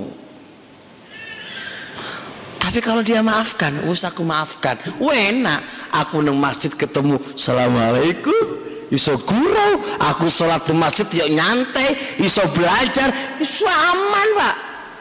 Bayangkan, bayangkan. Ketika Anda maafkan, Anda bisa nyaman hidupmu. Turu ya wena, adem adem, mau taklim ya wena, hati kamu nyaman, ketemu sama dia juga nyaman, nyaman uripku, Pak. Nyaman po. eh pilih di. Pilih melarat apa ora melarat? Wena maafkan tapi ini teori, Pak. Praktek itu lah itu njaluk nang Allah, njaluk nang Allah. Jadi ini ini ini ini logika, teori logika. Teori logika. Coba bayangkan, Pak. Sama kadang-kadang memikirkan, lah iya orang yang mendolimi aku semalam ini turu wena sampai ngiler-ngiler sampai ngorok-ngorok nah kok uang itu kok orang iso turu aku semalam gak ngapa sih gak turu mikirin dia bicaranya aku mateni dia kan lucu banget malah dia jadi iku jenenge wis diani, wis didolimi, wis dituduh, wis di apa-apa. Justru malah apa? Malah yang nuduh malah nyaman aman, adem ayem, awakmu yang malah kuru ya kan? Karena mikirin balas dendam. Gimana caranya bisa balas dendam? Bagaimana caranya Anda itu begini-begini? Stres. Sudahlah, berhenti dari sini berhenti berhenti ayo kita maafkan aja sabar atas gangguannya mengharap rahmatnya Allah Subhanahu wa taala dan kembali kepada Allah iki karena dosa-dosaku wis aman wis adem. Lu bukti nih pak karena dendam karena marah orang ngaji. Nggak gak, gak, gak taklim lagi.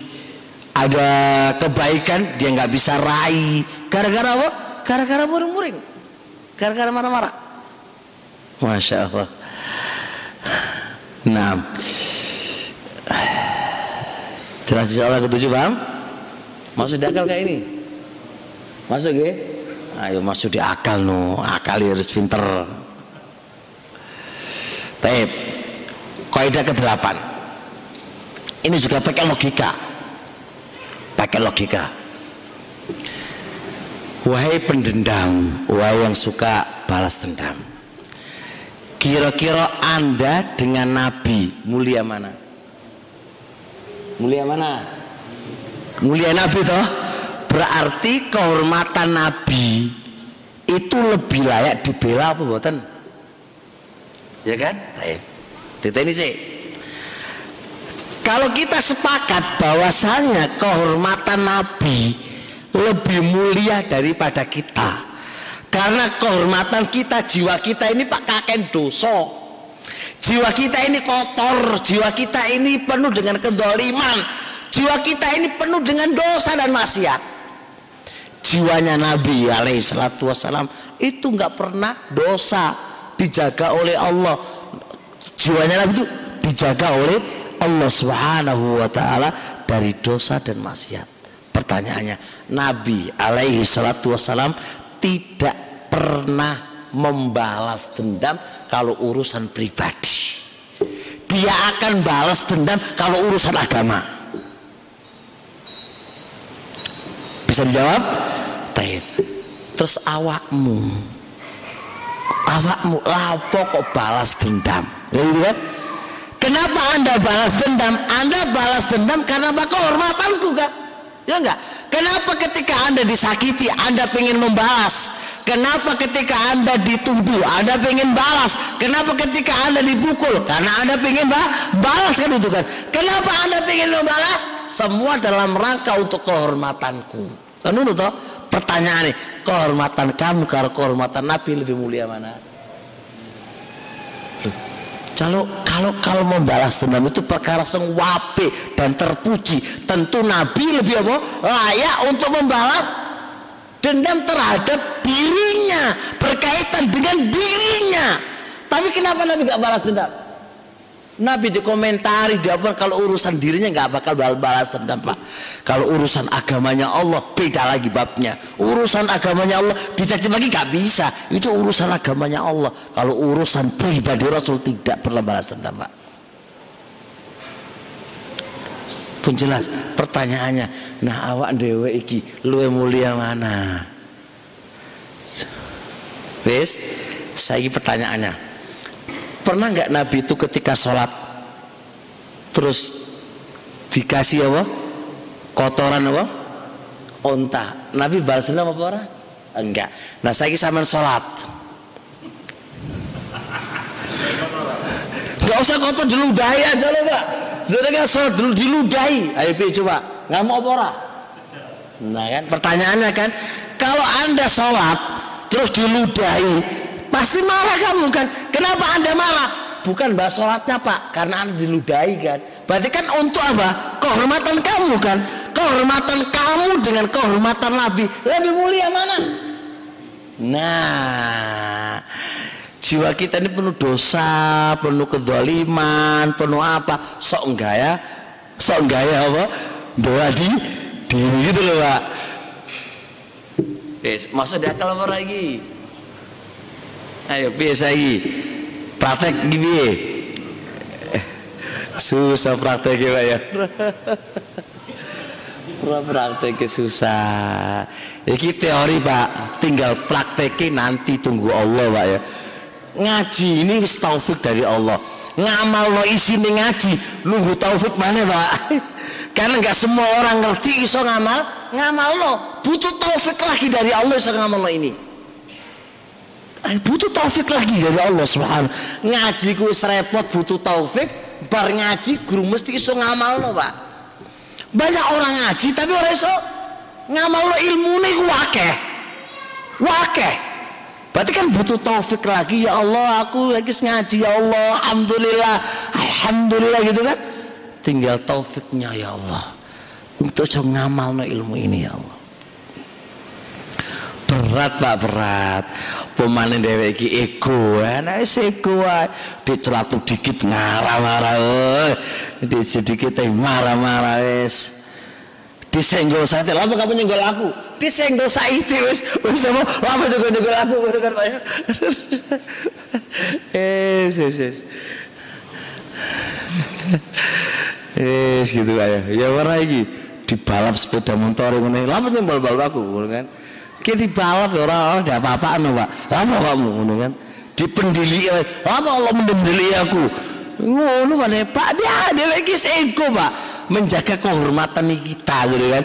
Makan dipendili wong, ah tak pendili dhewe. Lah apa kamu ngono, Pak. Ya Allah lihat Rasulullah salatu wasallam Bagaimana Rasul itu ya Allah Lebih layak untuk bela diri Karena jiwa yang suci Seorang Rasul Pak seorang rasul, talon rasul atau rasul, orang dijamin Allah surga. Ya ora muring-muring ora balas dendam, Pak. Dewe iki lho, Pak. Surga guru mesti oleh surga, Pak. Jangan-jangan badan kita ini yang kita jaga, kita hormati. Cukup-cukup pun rokok dibakar oleh oleh api neraka lu gunane opo gitu ya. Gunane opo badan ini yang kita jaga? Sok ngene sok ngene sok ngene. Ujung-ujungnya dibakar oleh Allah di api neraka. Gitu loh jelas ya paham ya baik masya Allah.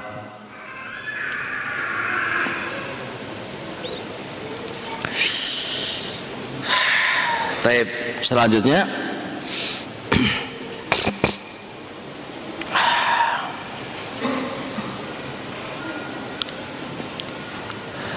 kaidah ke-9 kaidah ke-9 itu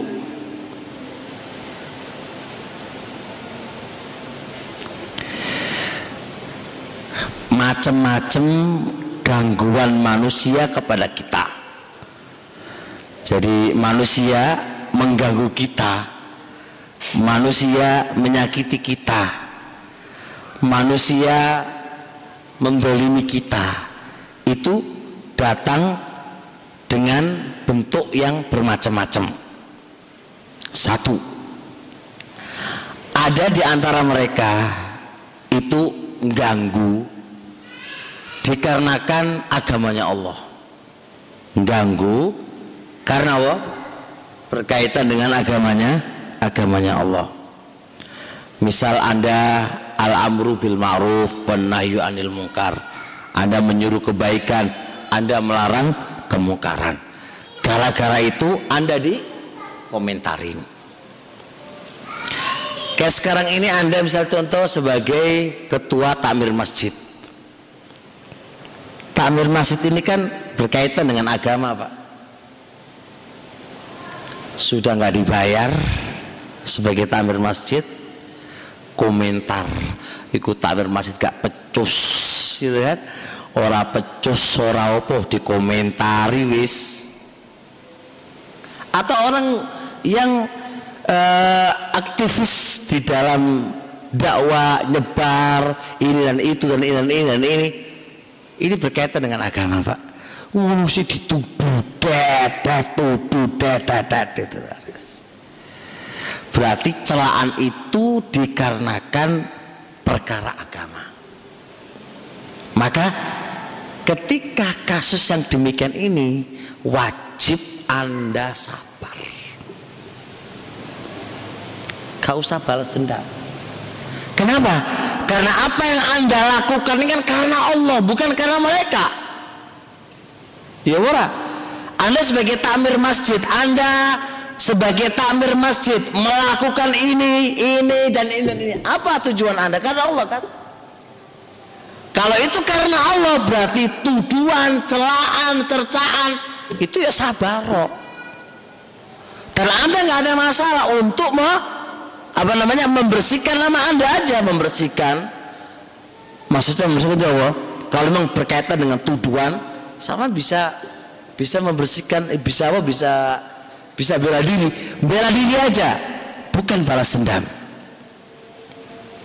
Adhan pak cepat banget ya? Nggak terasa ya. Khair insya Allah kita akan lanjutkan lagi insya Allah taala selesai salat isya selesai salat isya. Sabar. Nggak boleh pulang loh ya. Sabar sebentar mengharap pahala pak. Mulai yo lapor lapor lapor yo. Bojo yo. Paling ngaji juga juga ta. Assalamualaikum warahmatullahi wabarakatuh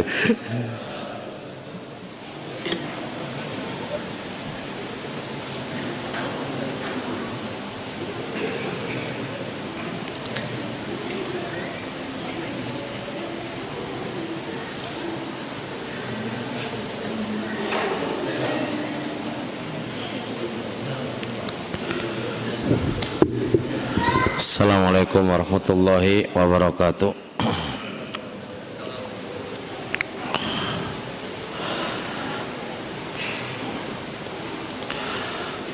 Alhamdulillah wassalatu wassalamu ala rasulillah wa ala alihi wa sahbihi wa mawala mabat kita lanjutkan lagi ngaji tentang kaidah-kaidah gimana caranya kita bisa sabar dari gangguan orang lain. Kita sudah masuk berapa itu? Kaidah yang ke sembilan. Kaidah yang ke sembilan. Khatam, khatam, ingat kaidah ke sembilan. Satu sampai sembilan ingat ada kitabnya ya ada kitabnya. Oh ya ada kitabnya kan. Iya kalau ada kitabnya enak. Kalau nggak ada kitabnya ada di YouTube ya. Khair insya Allah. Kaidah yang ke sembilan ingat gangguan manusia kepada kita itu bisa kembali ke agama kembalinya ke agama. Karena anda itu berbuat kebaikan lalu di dicela. Ya ini ya sabaro karena anda berbuat kebaikan itu karena apa?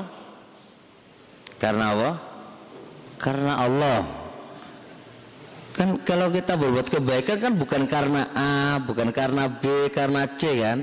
Kan karena Allah. Yang Allah nggak nyala kita selesai sudah tapi susah Pak Egi Pak. Susah banget. Gak jadi takmir masjid ya. Wis ora dibayar wis ora digaji. Wis apa mana wis banting tulang mikirkan gimana perkembangannya masjid. Eh dicaci maki dicela. Kan kudu gregetan toh pak. Gregetan apa ora? Gregetan. Tapi kan kita berbuat tadi itu kan karena karena Allah. Yang penting kan nggak mengharap pujian mereka. Ketika kita nggak mengharap pujian mereka nggak nggak rugi kalau dikritik gitu ya. Nggak rugi kalau dikritik nggak dikritik. Dipuji juga nggak untung di, dikritik juga tidak tidak rugi. Karena yang kita harapkan adalah Allah Subhanahu wa taala. Tapi teori ini gampang. Prakteknya su susah. Ya Ya misal itu seorang uh, sudah bantu A, ada dibantu. Pak, wis dibantu Pak ngritiki Pak, ngritiki. Nah makanya ketika kita bantu terus dikritik Pak, di di komen, dikomentari, bantu ini ini ini ini ini. Lah apa tak bantu wisan. Kan ini kan dia ngomentarin kita, nyakitin kita kan karena kita di jalan kebenaran, di jalan bantu orang gitu Pak ya. Itu sedih kritiki Pak. Nah makanya karena itu ini tuntutan keikhlasan kita. Tuntutan keikhlasan keikhlasan kita. Dan insya Allah nanti subuh saya ingin ngaji eh, tiga benang merah perselisihan. Tiga benang merah perselisihan. Insya Allah. Ngerti apa judulnya? Apa lagi? Tiga benang merah perselisihanmu. Kasihmu Pak Wena Pak. Tiga benang merah perselisihanmu. Saya akan kupas. Saya punya buku tentang ini tapi anak waktu ini kan setengah jam. Saya akan kupas sedikit dari persatunya berharap mudah-mudahan ringkas tapi mengena. Perselisihan ini Pak tiga benang merah perselisihan kamu. Itu masuk di keluarga masuk antar teman guru sama murid guru sama guru ya. Ini semuanya letaknya di sini nih benang merah ini. Dari ya tadi masalahnya tadi kan anda ini kan kita ini beramal kan karena Allah. Berarti kan pujiannya orang nggak berpengaruh kritikannya orang juga tidak berpengaruh karena Anda berjalan ini karena Allah. Bukan karena orang. Kalau kita karena orang Pak stres. Contoh ada di kisah-kisah Arab itu ada seorang bapak sama anak naik kuda. Awalnya kuda itu dinaiki dua orang lewatlah di perjalanan. Di satu kampung dikritik ya Allah ini orang nggak kasihan sama kuda. Masuk dua orang naik kuda isaken. Yes. mari ngono pak jari wong kan? Dituntun pak dituntun. Dua-duanya mudun pak nuntun. Lewat lewat kampung lagi dikritik. Bodoh banget ini orang masa kuda kok ditun tuntun golosan naik belas gadas. Bodoh banget. Ya mari ngono bapak naik. Lewat kampung lagi pak. Dikritik. Iki bapak gak sana karo anak. Iki bapak kurang ajar iki.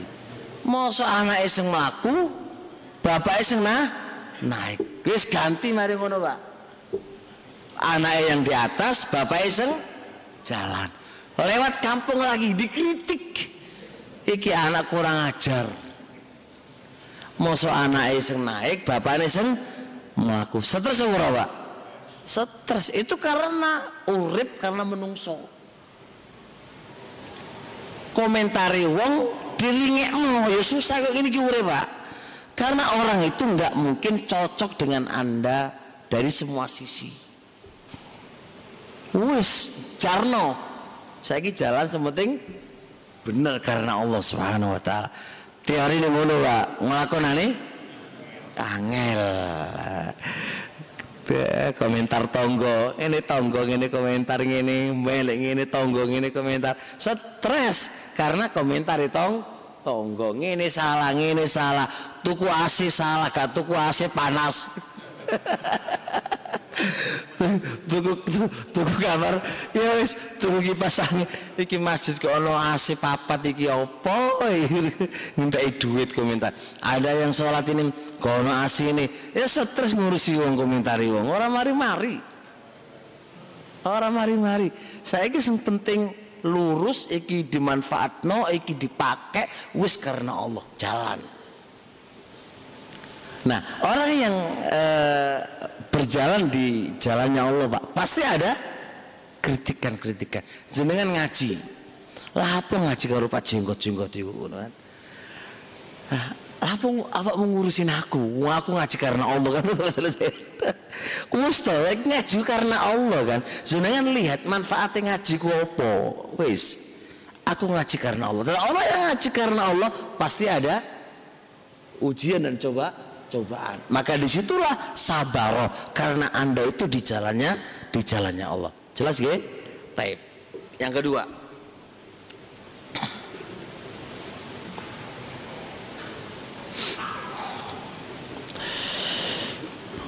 Berarti enggak, ini logika kedua ini. Ada orang mencaci kamu itu karena bisnismu.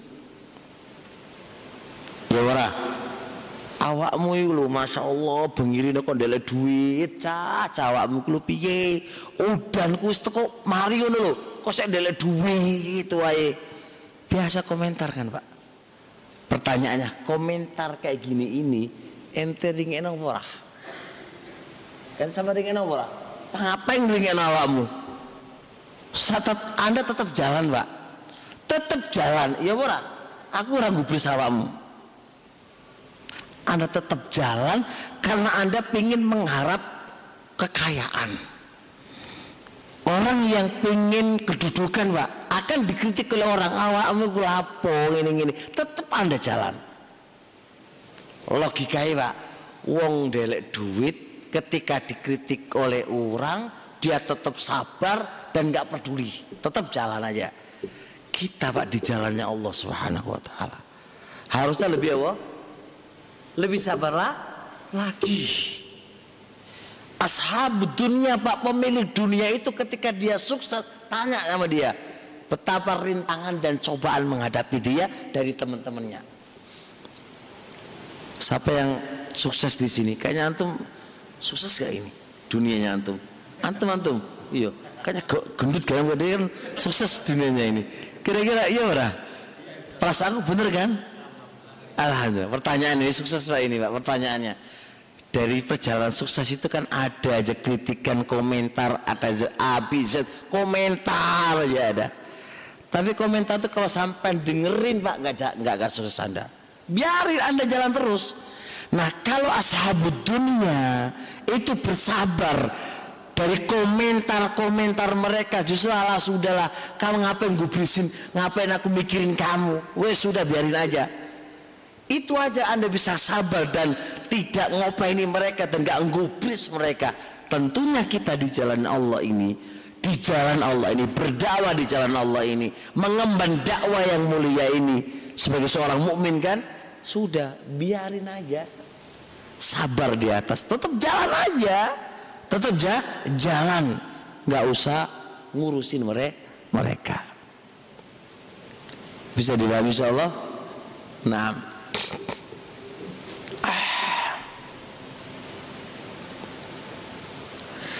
Baik, kemudian yang nomor tiga Pak Ketika Anda dikomentari ini poin ketiga. Anda dikomentari ini dikarenakan Anda ada kecelakaan, ada musibah yang menimpa kepada Anda. Ada musi musibah.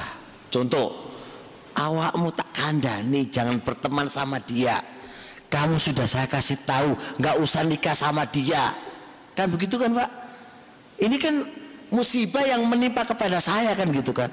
Saya dapat jodoh laki-laki yang laki-laki nggak bertanggung jawab kan begitu. Karena ini kan musibah dikomentari oleh orang kan begitu pak. Atau anda eh, apa namanya bisnis udah dikasih tahu oleh oleh dia awakmu jangan dekat-dekat sama khotam. Contohnya gitu kan. Hewa-hewa gitu pak ya. Contohnya begitu. Eh ngeyel aja melok khotam. Mari gue bangkrut. Ini karena kena musibah dikritik oleh orang gara-gara musibah. Deal ya, insya Allah ya. Taib. Terus piye? Sabar. Sabar. Gak usah di dibalas. Terus gimana? Celaan dan cercaan itu kembalikan kepada dirimu. Karena semua musibah yang menimpa kepadaku itu karena apa? Karena dia dosa-dosanya. Gak perlu anda ladeni komentarnya orang. Sudah kamu diem gitu, gak perlu diem aja. Astagfirullah, astagfirullah. Jadi jadi ketika dapat suami terus suami ini welek kasar kemudian ditalai sudah anda nggak perlu mencaci maki diri kamu dan nggak perlu anda meladeni komentarnya orang. Cukup anda kembalikan kepada diri kamu dengan istighfar kepada Allah karena semua musibah yang menimpa itu karena dosa-dosa kita. Tiga macam kritikan ini Pak. Intinya sah sabar lihat kritikan karena agama kritikan karena berkaitan dengan agamamu. Inti sabaroh karena inti ikhlas karena Allah. Kritikan karena urusan dunia sabaroh karena orang-orang yang menggapai kesuksesan itu butuh sabar dalam menghadapi kritikan-kritikannya orang. Ketiga kritikan karena musibah yang menimpa pada kamu maka sabar kenapa? Karena kritikan itu sebenarnya adalah apa? Musibah karena dosa-dosa kita. Maka celaan-cercaan kembalikan kepada diri kamu. Gak perlu, gak perlu apa? Balas dendam, gak perlu sibuk membalas dendam, meladeni apa komentar-komentarnya dia. Maka tiga putaran ini selalu disuruh kita bersabar dan mema memaafkannya.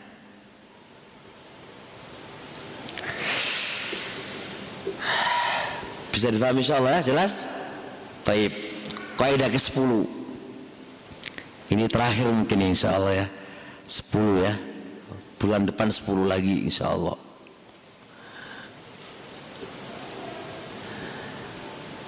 Ayam dural abdu. Berarti kan gini. Wahai orang yang dicelah, wahai orang yang dicaci maki, wahai orang yang disakiti Anda dua pilihan Pak Anda kalau balas oleh apa? Anda kalau balas dapat apa? Hah? Lego Ya ora? Ya enggak? Puas Oh lego ini kan lego ya, Kayak sampean jadi bojo anak laki-laki ya Disewantap kalau bojo sampean Sampean iso nampar kan Lego ora? Lega. Puas. Bisa namper bojo. Lambene ya lambene omber lega Masya Allah. Me oleh ngono tuh Pak me hanya dapatnya lega tok tapi kalau anda sabar dan memaafkan anda dapat nilai plus. Apa plus itu? Anda bersama Allah. Anda dicintai oleh Allah anda diridhai oleh Allah. Enak dia yo. Dicintai oleh Allah, diridhai oleh Allah, ya kan? Anda bersama Allah. Dengan puas. Puas itu paling ya setan, Mbak ya. Nafsu sama setan. Jadi kalau kita puas bisa membalas dendam, bisa namper bisa mukul bisa mencaci maki orang paling pinggir sampai itu setan wake setan pak bersama setan itu kan. Tapi kalau kita sabar dan memaafkan dia Allah bersama kita Allah mencintai kita dan Allah meridhoi kita. Dari dua ini mana yang kita sukai?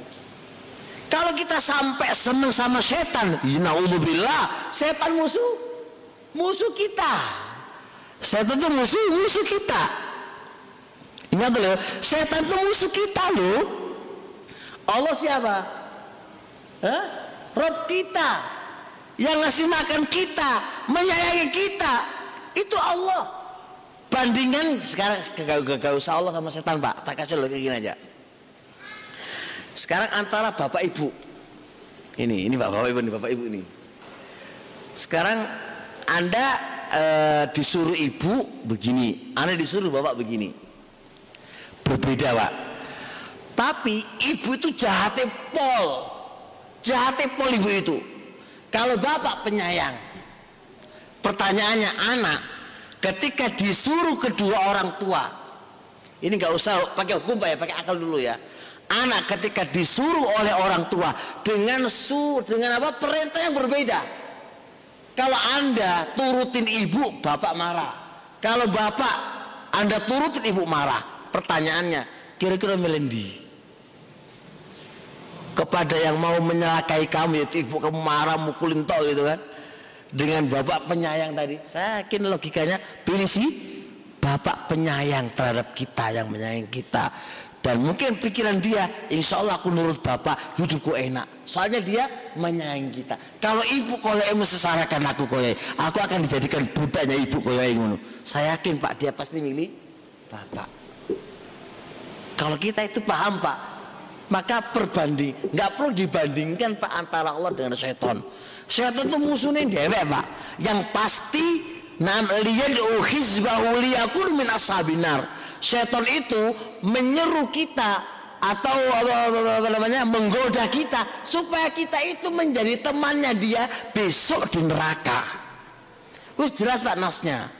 Berarti setan itu koyok menyuruh kita melbun rokok biar iso nemani setan menenang rokok. Allah Subhanahu wa taala menyayangi kita. Nah, itu di ya pas ini ki waras, milik Allah Pak ya. Iya, Pak. Jelas karena kita lagi waras, Pak. Lagi waras, lagi marah-marah. Nah, lagi marah-marah, lali ya, lali Allah ya kan? Ini lagi waras enak logika akalnya masih jalan kan? Ya enggak lah milih Allah lah. Ini lagi waras pak. Ketika, lagi marah-marah tetet tetet lali pak lali. Selalu kayak pengen ngantem pengen marah pengen apa pengen apa. Wis lagi gak, gak lagi lagi nggak waras bisa jelas insya Allah. Nah ini ini ini sepuluh sepuluh kaidah yang kita sudah pelajarin dan semua membutuhkan akal dan, dan pikiran ini semua kita ambil dari kalamnya para ulama, terlebih-lebih ucapan Syekhul Islam Ibnu Taimiyah rahimahullah. Itu semua adalah adilah logika yang kita disuruh berpikir bagaimana keutamaan dan keuntungan daripada Allah sabar dari gangguan orang lain, tidak balas dendam, tidak mencaci maki dan seterusnya. Itu semua adalah dari logika yang dicerna yang bisa di, dicerna oleh oleh kita semuanya. Ya, ini ada pertanyaan monggo ditanyakan.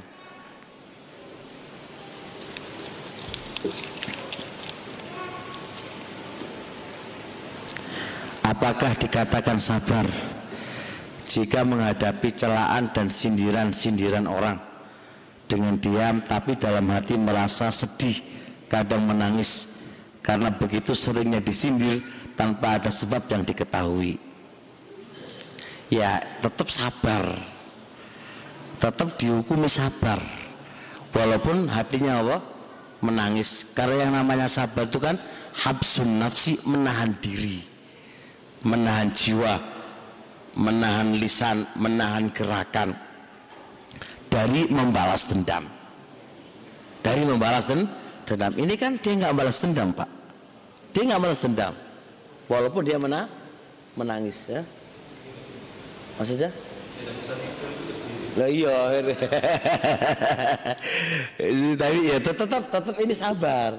Cuma sabare tingkatan rendah. Sabar. Tapi sabare se, se, tingkatan rendah. Dan dia rugi sendiri. Kenapa rugi sendiri? Udahlah. Terkadang bahasa cuek itu dibutuhkan pak tapi nggak nggak dalam semua tempat loh ya. Cuek itu terkadang dibutuhkan. Ini cuek dibutuhkan ini pak. Lo sopo? Gak usah digubris gitu kan. Ya itu tapi nggak semuanya orang bisa sih. Ini terkadang cuek itu dibutuhkan. Saat inilah cuek dibutuhkan. Anda biarin aja bisa tidurnya nyaa tidur aja lah. Yang penting tidak berkaitan dengan badan kamu.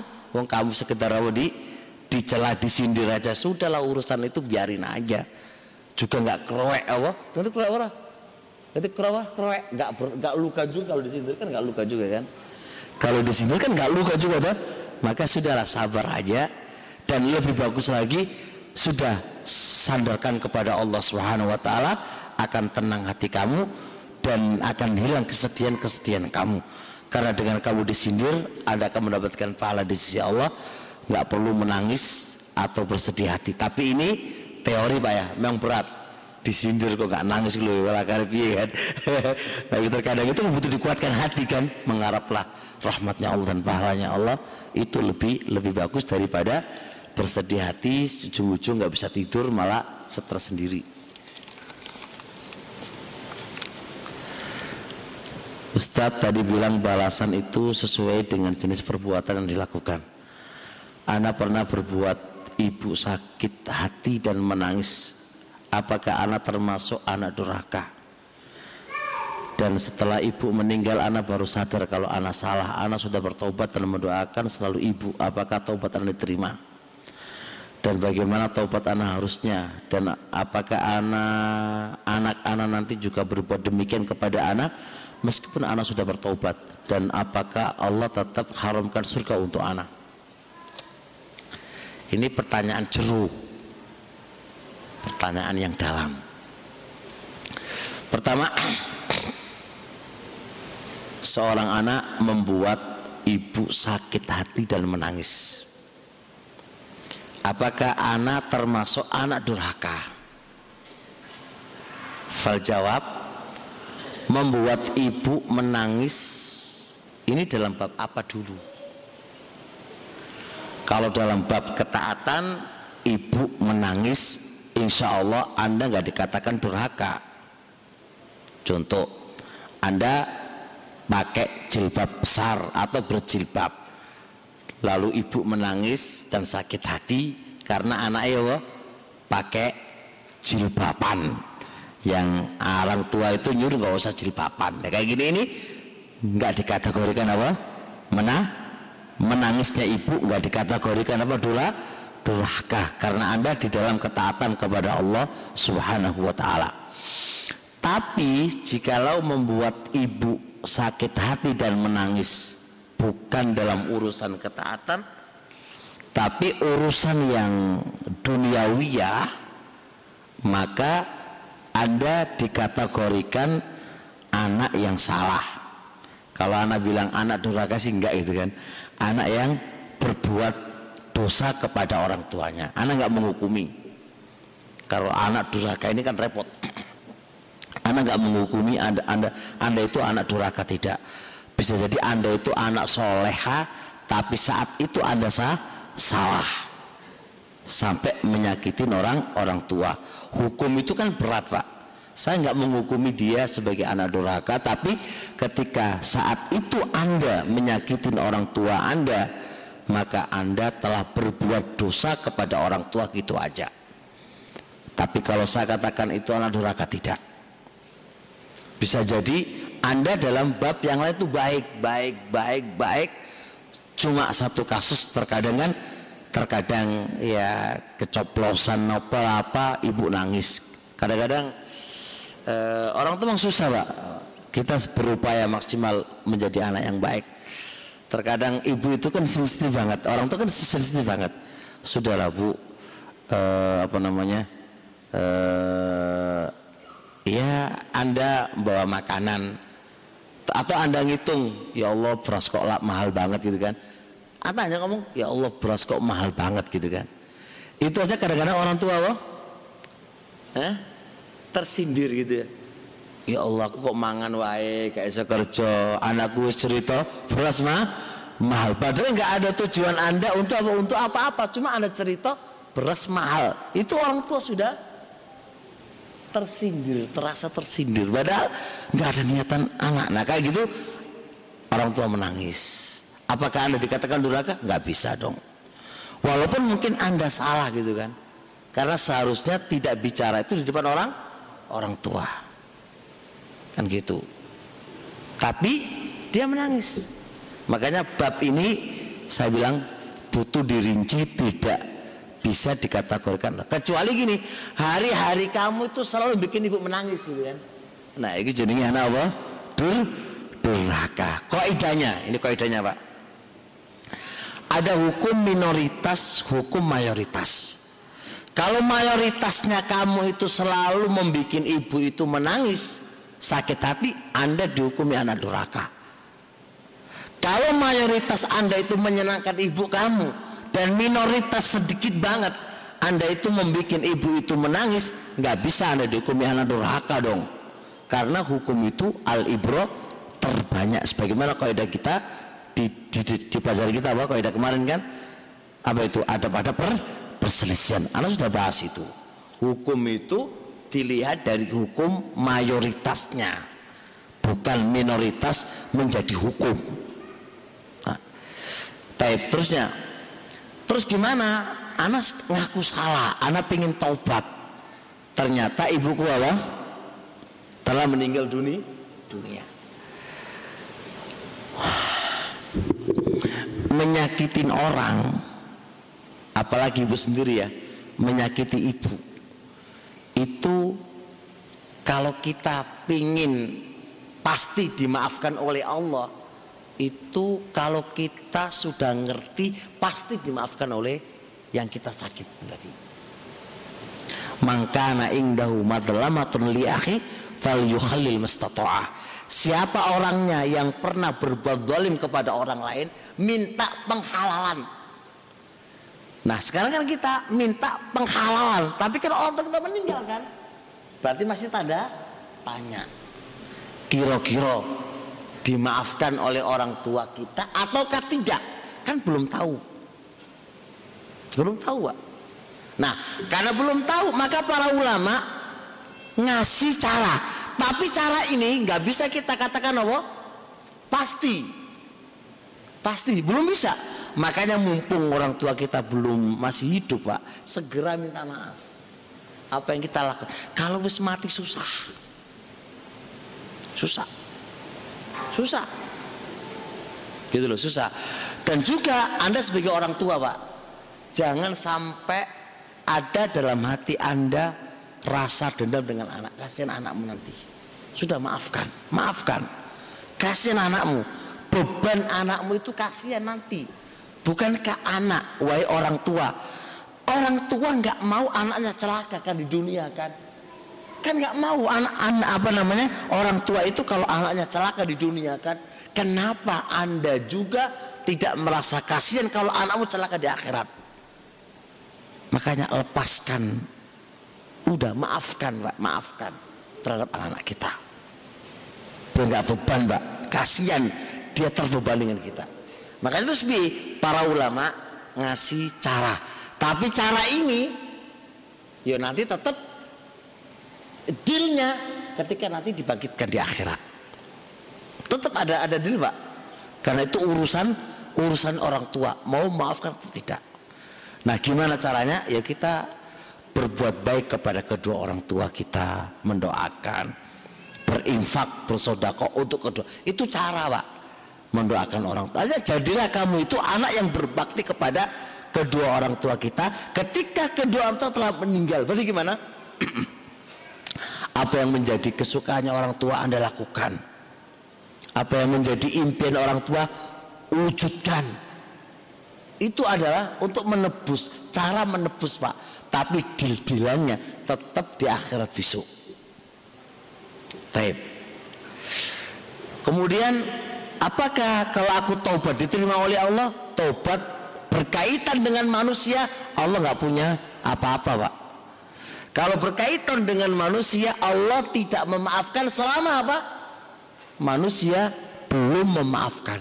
Makanya kalau tobatku diterima oleh Allah enggak? Ya enggak bisa. Gimana Allah mau menerima tobat? Kita enggak tahu. Karena urusannya kita dengan apa? Dengan makhluk. Makanya hati-hati, jangan berkaitan dengan makhluk. Nuduh orang, semua hati-hati. Panjang urusan di akhirat nanti.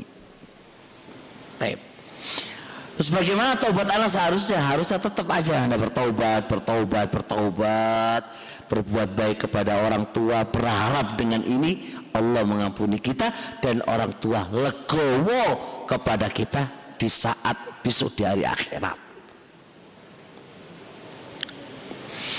Apakah anak-anak nanti juga begitu jelas?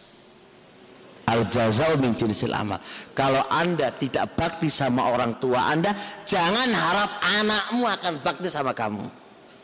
Itu jelas hukum, hukum jaza, hukum balasan, Pak. Anda sekarang ini punya orang tua.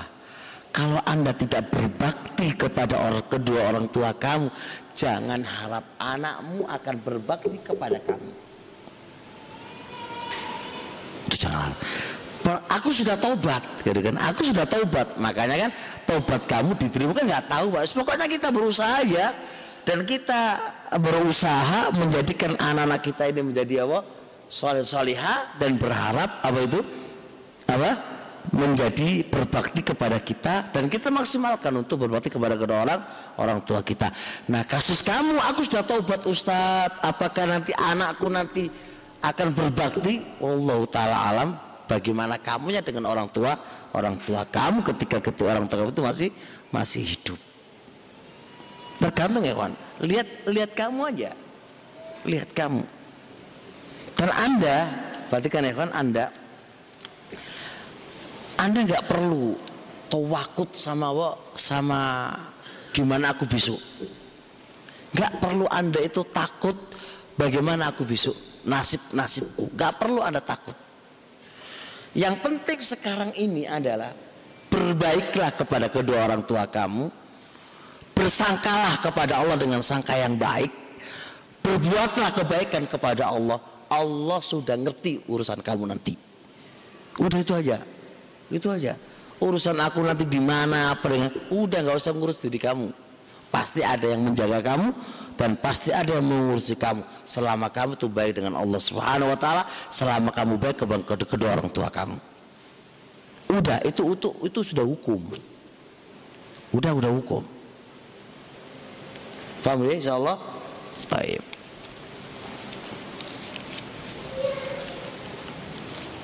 Makanya teman-teman semuanya yang punya ibu yang punya orang tua selalu telepon minta maaf selalu saya berbuat salah kepada kamu. Itu terus saja gak apa-apa.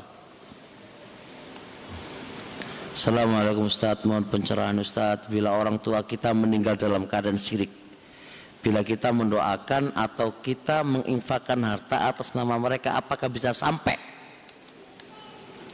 Tolong diperhatikan. Ini kadang-kadang teman-teman kurang jeli di sini. Dan kadang-kadang penceramah juga kurang jeli di sini orang tua kita jatuh dalam kesyirikan. Itu belum tentu musyrik. Orang yang berbuat syirik belum mesti musyrik. Orang yang jatuh dalam kekufuran belum mesti kafir. Seseorang yang jatuh dalam perbuatan bid'ah belum tentu dia mubtadi' paham beda ini enggak Taib. Terus kapan dikatakan dia musyrik? Kapan dia dikatakan kafir? Kapan dia dikatakan mubtadi? Harus ada dua syarat. Dua hal penting yang harus diperhatikan. Yang tep, yang pertama terpenuhinya syarat. Syaratnya terpenuhi apa enggak? Untuk menjadikan dia itu kafir. Dia itu musyrik. Yang kedua tidak ada penghalang yang menghalangi dia dihukumi musyrik. Faham ya? Maka apa salah syaratnya? Di antara syaratnya adalah dia harus punya ilmu tentang itu adalah kesyirikan. Dan mungkin orang tua nggak tahu kalau itu sebuah kesyirikan nggak tahu.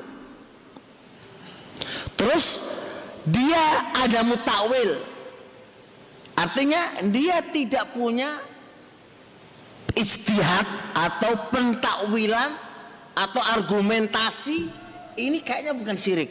Dalilnya ini. Walaupun menurut anda itu sir syirik. Bisa dipahami kan? Mungkin bagi orang itu bukan syirik. Atau ada subhat yang ada di kepalanya. Sehingga menurut dia itu adalah nggak syirik karena ada subhat di kepalanya dia. Makanya karena kita nggak tahu status orang tua kita itu musyrik ataukah tidak nggak ada masalah. Kita memintakan ampun kepada Allah Subhanahu wa taala dan kita bersodako atas nama dia nggak apa-apa. Selama kita tidak ta tahu kalau dia pasti penghuni neraka.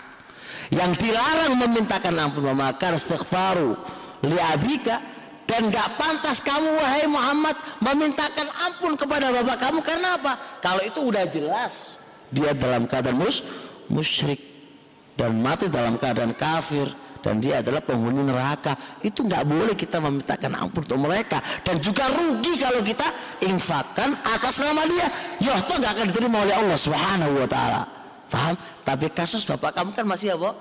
Tanda tanya. Belum ada kejelasan padahal selama dia muslim insya Allah selama dia masih muslim pak insya Allah harapan besar Allah akan mengampuni dia. Dan adapun jatuhnya dia dalam kesyirikan bisa jadi dikarenakan kebodohan dia atau unsur-unsur yang lain yang kita tidak mengetahuinya. Serahkan aja kepada Allah subhanahu wa ta'ala dan meminta ampun kepada Allah subhanahu wa ta'ala ini harus jeli di sini. Kalau enggak terkadang uh, jawabannya kau oleh syirik kafir. Wah mumet urusan ini.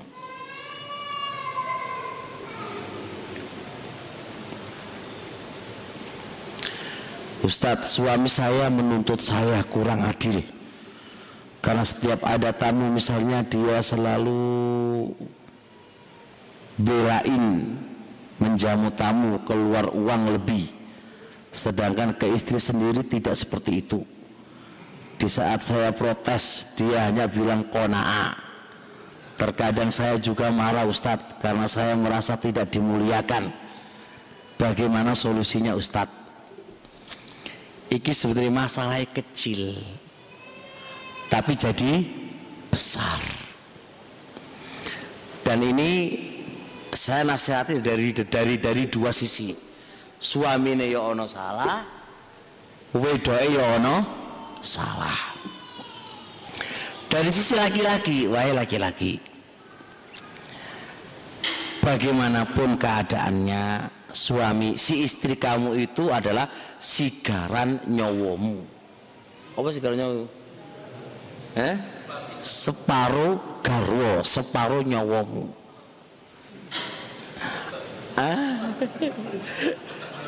sana masih itu dipahami itu. Kalau sudah begini keadaannya muliakanlah dia. Penuhi kebutuhannya dia. Itu itu itu istri istri itu modelnya wanita. Ngono lah pak. Pengen nomor satu.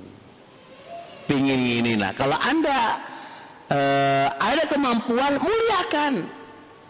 Muliakan dia pengen ini beliin. Orang orang masalah. Karena apa? Karena stresnya bujumu itu kalau kalau ngambek kalau kan bikin stres toh. Itu malah masalah dalam pikiran kamu. Kamu mikir malah cepat mati. Jadi sudahlah.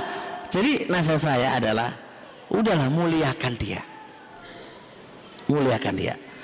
Bahkan kalau bisa memuliakannya melebihi apa melebihi tamu ini kesalahan suami ini salah suami ini. Memuliakan apa? Tamu nggak memuliakan ini salah.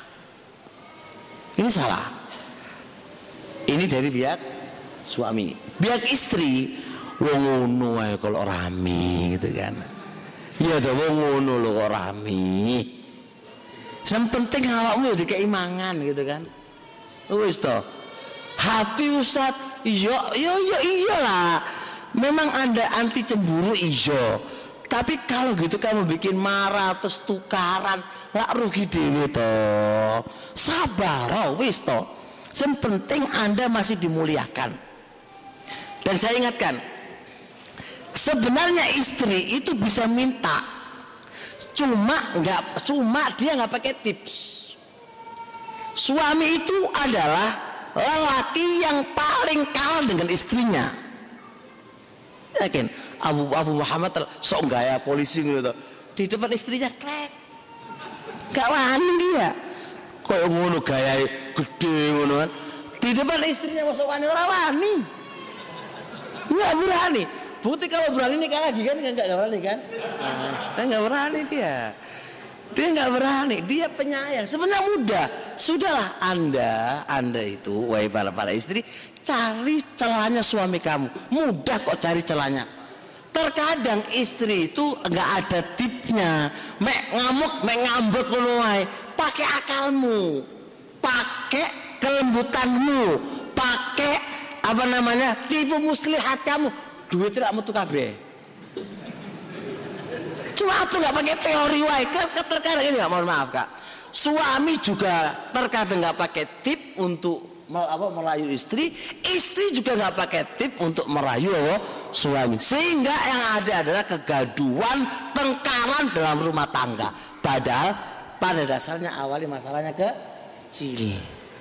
Gitu loh pak. Masalahnya kecil. Tapi jadi ke gede. Lah itu masalah pak wajar pak. Perempuan itu memang setengah kali. Yang dia wah kedepankan adalah wah perasaannya itu kan? Perasaannya. Padahal ya wis lah. Lo ngei jam tamu samono itu aku aku bisa lebih daripada itu. Caranya lebih gampang.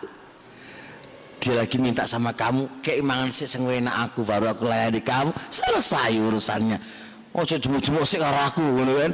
Gampang asli ini gampang. Cuma kadung ngambek, ngamuk, nggak pakai otaknya dan nggak pakai peras, nggak pakai tipu muslihatnya. Sepenting ngamuk wae. urusan masalah. Jadi jadi seng suami yo salah, seng istri yo sah, salah. Jadi butuh dibenarkan, diperbaiki kedua-dua duanya. Aku nggak bela suami, dan aku juga nggak bela is, istri. Aku tengah-tengah loh pokoknya ya. Aku tengah-tengah loh ya. Aku tengah-tengah loh ya. Khotam aku tengah-tengah loh ya. Orang bela pak mau aku orang bela pak mau ya. Khair insya Allah sampai di sini insya Allah udah jam 8 ya, mau jam 8 ya. Kita akan lanjutkan besok lagi. Dan siapa punya pertanyaan besok insya Allah di pelajaran apa keluarga mungkin bisa ditanyakan bagaimana dan bagusnya bagaimana. Subhanakallahumma hamdik syadu la ilaha anta astaghfiruka assalamualaikum warahmatullahi wabarakatuh